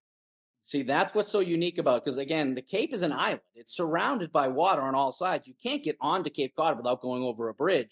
So I don't know if people consider the Cape Cod an island, but technically it's surrounded by water. And because of that, it's just a little bit of a different weather pattern there than even as close as Plymouth, which is just over the bridge, and like a Boston, which is about 60 to 70 miles north. And so, yes, when the course that gets played during the winter, whether it's Old Barnstable or Hyannis, it does get beat up a little bit from the playing. It's not as much the weather conditions as it's the weather conditions and the fact that people are playing the course. So I do notice that when both courses finally open up in April or May or June, whenever the full golf season kind of starts on the Cape, I notice a difference in the conditions based on which course is open all winter and which one has been closed. So you can tell a difference. There is an impact there. But the Cape is somewhere between 5 and sometimes as much as 15 degrees difference in temperature than Plymouth, which, again, as I said, it's just over the bridge, or Boston, which is about a little over an hour north. So in the wintertime, you'll get 42, 43, but it might feel like 50 depending on the moisture in the air and things like that. So 42 feels like it's too cold, and that's not a temperature I really love to play in. I like golf, but I'm not a lunatic. But 42 on the Cape can feel like 52. And all of a sudden, as long as it's sunny and it's not too windy, 52 and sunny without any wind is a playable temperature, even for me. And then you get the flip side in the summertime, whereas in Boston, it can be 93, 94 and roasting. On the Cape, there's a little bit of a breeze. You get more like 84, 85, and it doesn't feel anywhere near as hot. So because of the ocean and the way that it can impact how, not only how the temperatures either rise or fall, but just the way they feel. You can play golf on the Cape absolutely all year round, and you don't have to be a diehard. You just have to. I mean, again, it's going to be 55 in Boston, I think, tomorrow. The Cape Cod will probably, I think, be 48, 49. I'm pretty positive that Saturday's tee times will be full. Yeah, no doubt. All right, so I'm going to let you off the hook for the top five list, but tell us about, you mentioned you're a member at Old Barnstable, and you might get some reciprocation over at Hyannis Country Club. Tell us about those two courses. All right, real quickly, let me give you a few of the courses that are really good on the Cape, just so I don't leave anybody hanging here. You did give me Athmere 5. I played a lot of courses last year. I'm going to actually be writing up a bunch of reviews over at newengland.golf. So I will be having the reviews for a bunch of Cape courses coming out in the next 2 or 3 months as we get into the golfing season. So let me give you a few. One is Cranberry Valley. This is a course that it's really been a hot course. Everyone talks about it. It's going on 5, 6, 7 years now, where if you ask anyone, where do you want to play? Where do you think we should play? Cranberry Valley is a hot course where everyone just seems to really be excited about playing there. And then after they play, they talk very highly of it. They had a little bit of wind issues a few years ago. They had some trees fall. So they actually lost about a half a golf season to some strange weather condition that knocked a whole bunch of trees down into their fairways. But otherwise, Cranberry Valley is a course that everyone's excited about. You can walk it. It's well designed. It's in good shape. Cranberry Valley is, again, a very hot course you want to look at. One course that's really fantastic is it used to be called Ballymead. It's in Falmouth. It's now called the Cape Club. Ballymead went through a few really odd kind of conditions too. They had some bugs that ate the greens, and so they really just had some really strange, act of God kind of damage to the course. So Ballymead ended up actually going into bankruptcy and going under. They got bought up. Now they go by a new name called the Cape Club, and they came in, they renovated it. All those issues with the greens and things like that, it seemed to have been completely eradicated, and they've really fixed it up fantastically well. So it was a pretty nice course anyway. The restaurants, and I liked the design of the course even before they had their troubles. But then the Cape Club group came in. They really put a lot of money into the amenities, the restaurant, the practice facility. They've got tennis courts and things there as well. So now not only is the design of the course pretty interesting, but they really treat you special. It almost feels like a private club feel when you go in there. It's not just you check in, they say hello, the push carts are over to the right. They really the amenities are really phenomenal. It really feels like a high-end, really top-notch kind of place. So if you want to give it a try, again, it used to be Ballymead. A lot of people may know of it as Ballymead, but over the last, I think it was 3 years ago, it got taken over, and it's now called the Cape Club. That's a really good one. There's a couple of public courses, and a lot of the courses on the Cape you can walk. So they're relatively flat, and they're all walkable. Dennis Highlands and Dennis Pines are two courses, a lot like Old Barnstable Fairgrounds and Hyannis. They're run by the same community there. Both courses are run by the same municipality. I would be surprised if at least one of them isn't open during the winter. Like I said, I think these local municipal courses are open. They're interesting. A lot of people like them. The greens really roll through. They keep the fairways in nice shape. And like I said, I like to walk. So if there's a course that's walkable, I actually prefer to that. Another course I looked at, Pine Hills. I think a lot of people who know anything about Cape Cod golf, technically Pine Hills is off Cape, but you can't walk it. And so it's a fantastic course, high-end expensive, but you can't walk it. So when you get courses like Dennis Pines and Dennis Highlands, you can walk those courses. And the courses I was talking about before is Captains. Captains is a 36-hole facility, very interesting layout. It's a little more straightforward, nothing too crazy, but the fairways are nice and plush. They really keep it in fantastic shape. They have some very interesting holes. There's like a 187-yard par 3 that's a little bit uphill. You hit over to a kind of a guck area. Then there's some downhill par 4s where if you're really a pretty decent driver of the golf ball, you can actually drive the green. But it goes downhill. So if you're a big driver, you may actually hit it over. They've got some interesting holes like that. But Captains is a great facility, and they got 36 holes. So if you're a crazy person, you can get out there and spend the entire day. or you can play each hole, each 18 and try them both out. But the Captains was one of the ones that a lot of people speak about. And that was one of the sets of courses that I'll be reviewing that I really like. That's another really nice course. So as far as Cape goes, those are some of the best ones. All right. So, Chris, let's switch gears a little bit. As you mentioned at the top, you and I have joined each other around the majors. We're probably about 6 weeks away right now from the Masters, but we got the Players coming up here in a couple of weeks. You always put me on the spot for who do I think are my top four players, and you give me a pass with a caddy for maybe a guy that's from way downtown who might be a player that could surprise and come from out of nowhere to win. So I want to get your thoughts on the Players. Looking ahead a couple of weeks, who do you like? Who are the four guys that you think are going to be at the top of the leaderboard, and who might surprise from out of nowhere? Yeah, you really put me on the spot. One of the things that the whole LIV controversy I always thought it would not be as big of a problem if the PGA Tour didn't panic to it. And the reason why I say that is because the players on the PGA Tour are so good now that, yes, the John Rahms and those guys, there are 10 or 15 guys that are the best of the best, and they are the favorites in every single tournament, and they've usually finished near the top of the leaderboard all the time. But once you get beyond that 10 or 12 players, the players below them are just so good. We just don't happen to know them because they're not the best 5 or 6 or 8. And so when you get out there, there's so many guys now that a few of those elite stars left, you get a different winner every single week. You get different guys who finish at the top every single week. And it's so hard to predict everything. I mean, you see a guy like a Tony Finau. I think he's probably one of the most talented players on the tour, but yet he never wins. So he finishes in the top 5 or 10, but he doesn't win ever. A guy like that actually makes it so that we get a different winner seemingly every single week. So to pick one guy, I mean, it's hard not to think that Rory's going to play well, but he's not winning tournaments right now. So I don't think I could put him on the board. Like I said, Tony Finau will be in there. He'll be competitive, but I wouldn't bet on him to actually win a tournament. And it's so early in the season. Jordan Spieth is playing well, but he's not really winning at the moment. If you had to bet on one guy, I guess you got to go with Patrick Cantlay. I mean, is there a time when he doesn't play well? Is there a time when he doesn't drive the ball, when he doesn't stick to greens?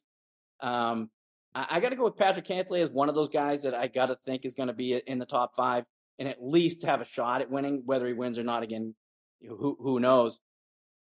Another phenomenon that I can't pick the guy, but how do you not root for Scottie Scheffler? How does a guy putt as poorly as essentially we do? And yet he gets in competition and a chance to win every week. How good do you have to strike the ball to putt as poorly as he does and still almost win? It's I don't know. And just to add to it, the way he hits the ball is like, how does he even hit the ball? His feet are all over the place. His balance looks terrible. And yet he's probably the best ball striker in the world right now, wouldn't you think? Yeah, I agree. It is sort of mind boggling to think, as great as he's been. And he, a guy that, right up there all the time for PGA Tour Player of the Year, oh, by the way, to think of how often last year, what was it, 12 times in the top 10 last year? To think that he's always right there at the top of the leaderboard. If he could just putt a little bit better, one or two more putts around, boy, he would just be Tiger-esque. Yeah, it's really insane. It's not even sane. It's crazy that he can strike the ball that well and be competitive. I mean, he misses 3 and 4 footers like we do. I mean, I don't know. We haven't played together, so I can't speak to your putting, but I can tell you that my putting, I miss 4 footers all the time. He misses 4 footers like he's out there playing Old Barnstable Fairground on a Sunday at 2 o'clock after 4 or 5 beers. I mean, how does a guy compete on tour like that when he does that? It's just insane. And like I said, he looks so off balance, and I just don't know how he does it. It's just crazy. Yeah, it is. Chris, you mentioned LIV. So you and I haven't spoken since this whole LIV thing really kind of took off. And here we are. We thought we may get back together, the two groups with the PIF and the PGA Tour would come back together based on their December 31st deadline. That obviously didn't happen. We hear that there's ongoing conversations. Where do you think this whole thing finally ends up? I've never felt like they would eventually team up. I never thought that would happen. Obviously, what we found out is as successful as the PGA Tour is, the Saudi Arabia or whatever that group is technically called, they just have endless flows of money. I mean, they can throw out $250 million to John Rahm or Phil Mickelson like it's absolutely nothing. If you hear about, you know, these Arab princes, they go and they spend $25-30 grand a night on hotels and don't even know that it exists, essentially. They're like, we didn't even, you know, the money is just absurd. So I think really what happened all along was the PGA saw an endless flow of money being thrown at them for the next 5 or 10 years, and they could just keep plucking all the best players if they wanted to, and maybe pluck sponsors and eventually maybe eat away at that just by buying their product. So I never felt like there was ever going to be a uniting of the two things. And it feels kind of me like that's what they did. They made an agreement to try to negotiate, but I never felt like the PGA was ever going to find an agreement. And so I think it was all just a delay tactic to where eventually they will not get together. They will not combine. And I don't know if LIV survives or not. I mean, like I said, the money that they throw at that can literally be endless and go on forever. So if they want to try to, as they call it in their sport wash, the even more with golf being just another one of the sports that they're trying to make their image a little bit cleaner with.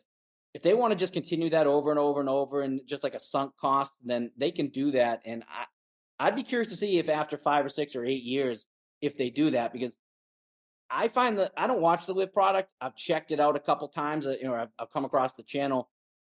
I can't watch golf with music blaring in the background and the just comical, amateurish way that the package is presented from what I've seen. I just can't find it watchable. Maybe that's appealing to the younger crowd who like more energy and more excitement, and maybe they can find a niche group there. But I don't think they're putting together a very good product, and I don't think it appeals to the people who really thrive the popularity of golf.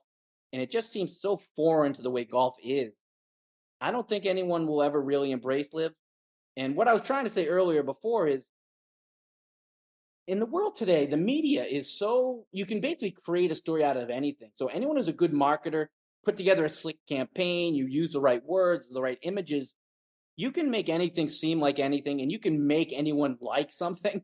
So I always thought that if the PGA was just patient, then the next core of players, maybe they're not as good as the Rahms and the Cameron Smiths and all those types of. Maybe they're not quite technically as good as them, but it's not like you're watching. You know, I remember back in the NFL days when they went on strike, they had the NFL players and they had the scabs. The scabs looked like, you know, high school players, you know, trying to relive their heyday, and then you saw the NFL players, and it's like it was just you were watching two totally different products. There was just such a world of difference, the talent level. When you see all the different players that are competing out on the PGA Tour right now, they're not as good as John Rahm. They're not as good as Cameron Smith, but they're really good.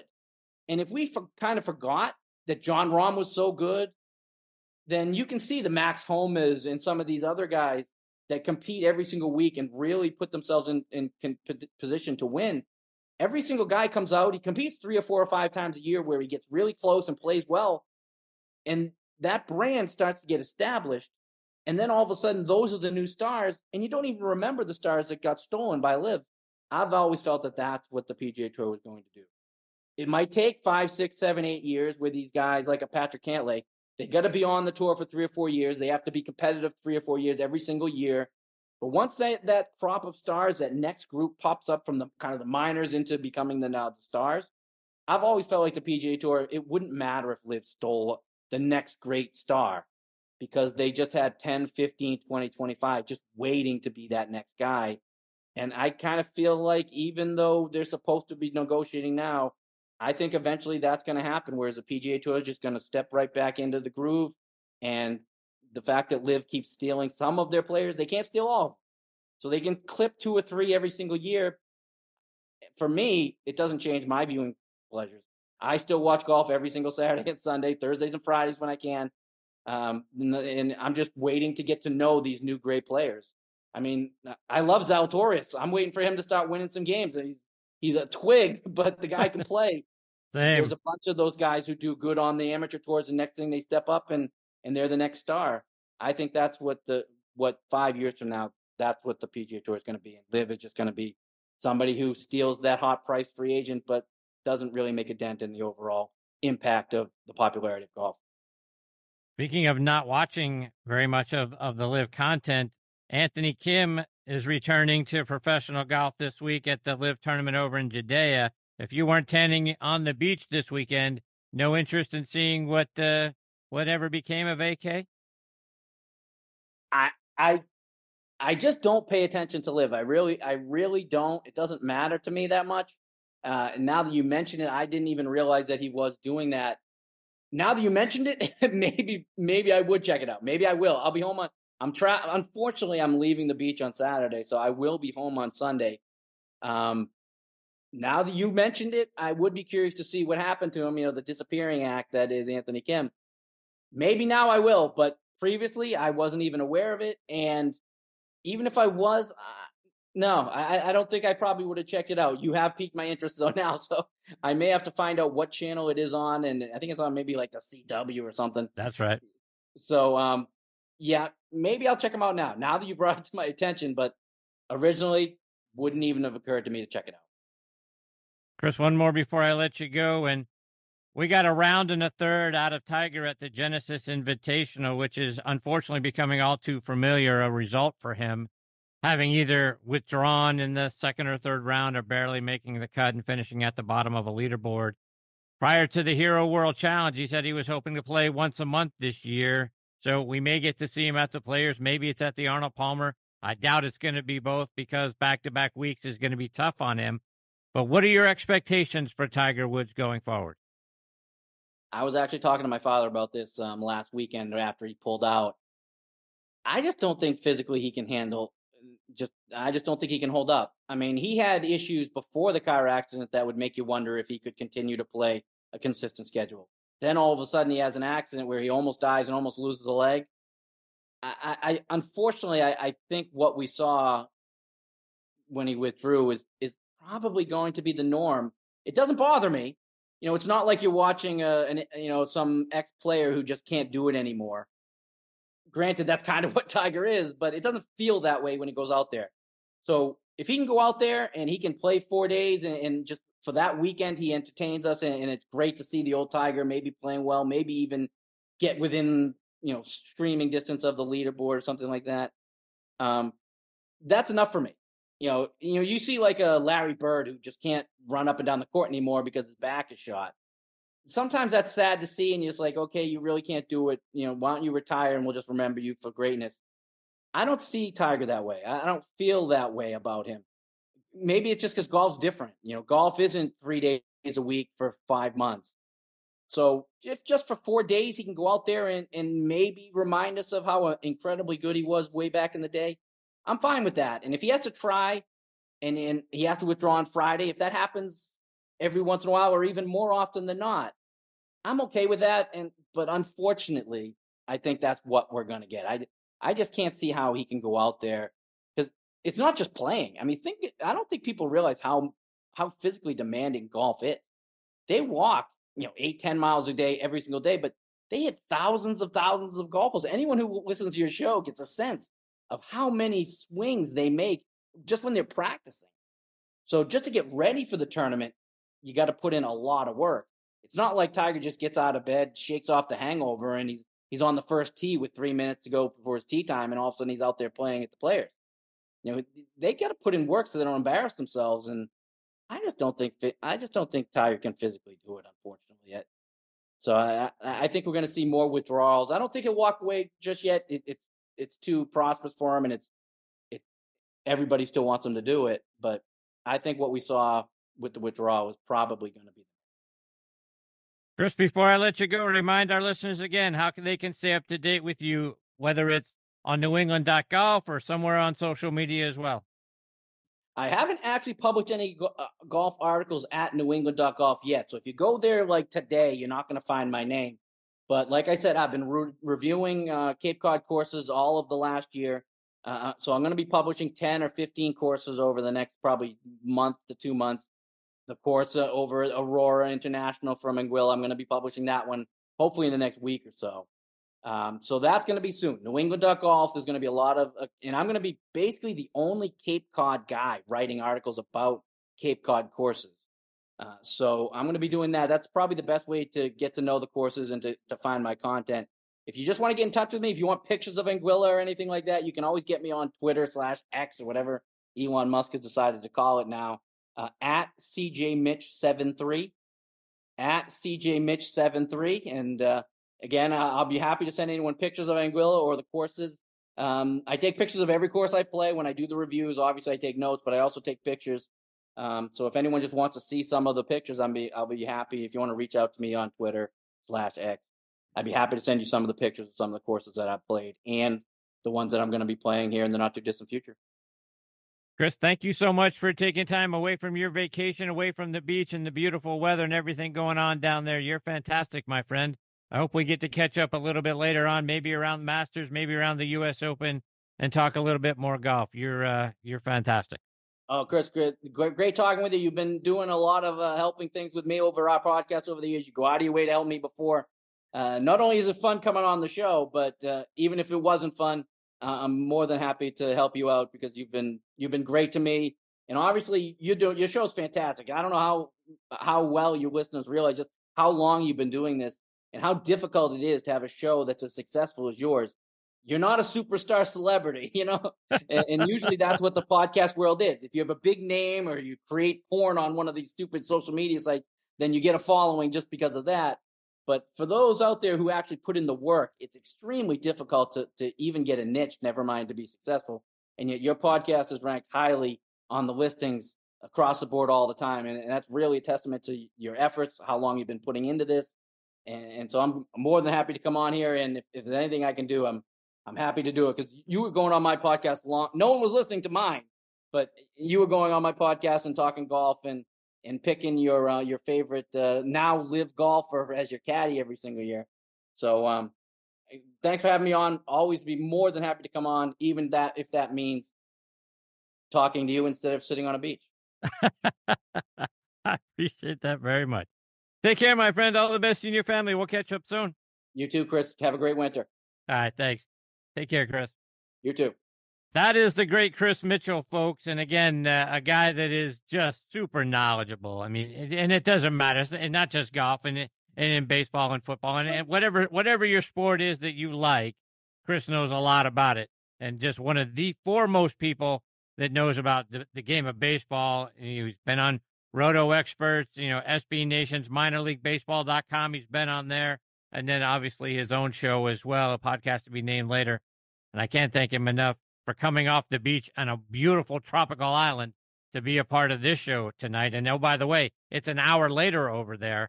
So he stayed up late to come be a part of the show. And I can't thank him enough for that. Hopefully we get that privilege closer to the Masters or the U.S. Open to pick his brain a little bit more, hear a little bit more about his content on newengland.golf, and then see a little bit more about some of the courses that he mentioned tonight. Chris is fantastic. I'll get him back on the show again soon, folks.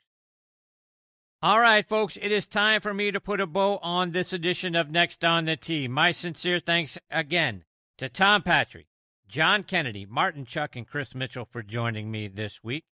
Kicking off the month of March with me will be the founder of Squares Golf, Bob Winskowitz, will be back with me. Always fantastic learning about the great things that they are doing over there at Squares Golf. Looking forward to having Bob back as part of the show. I'll also get a return visit from Dr. Bob Winters. He's going to join me once a month this year to help us all improve our mental approach to the game. Very excited to get to have Dr. Bob as a regular here on the show. Following him, one of the top golf course designers in our game, Trip Davis, will make his Next on the Tee debut. And then we'll round things out with one of my favorite people on the planet, former Chargers, Vikings, and Giants defensive back and a heck of a great golfer, Vincy Glenn, will join me. Always fantastic to spend some time with Ben. So looking forward to next week's show very much. I hope you'll come back and be a part of it with us. Quick reminder that you can find the show available as a podcast just about anywhere you get your podcast content. In particular, we are out there on the Pittsburgh Tribune review site. So just go to triblive.com, click on sports and then podcast, and you're going to find the show front and center available for you free there. You can also find the show on Good Pods, Apple Podcasts, Spotify, Amazon Music, Audio Boom, and Player.fm. And as I always say, sincere thanks to the great folks over at Good Pods for making this show one of their recommended podcasts. Please download their free app and stream your favorite podcast right there on your favorite device. But as always, most of all, my sincere thanks to all of you for being the greatest supporters in the history of podcasts. I appreciate you all so very much. Until next week, hit 'em straight, my friends.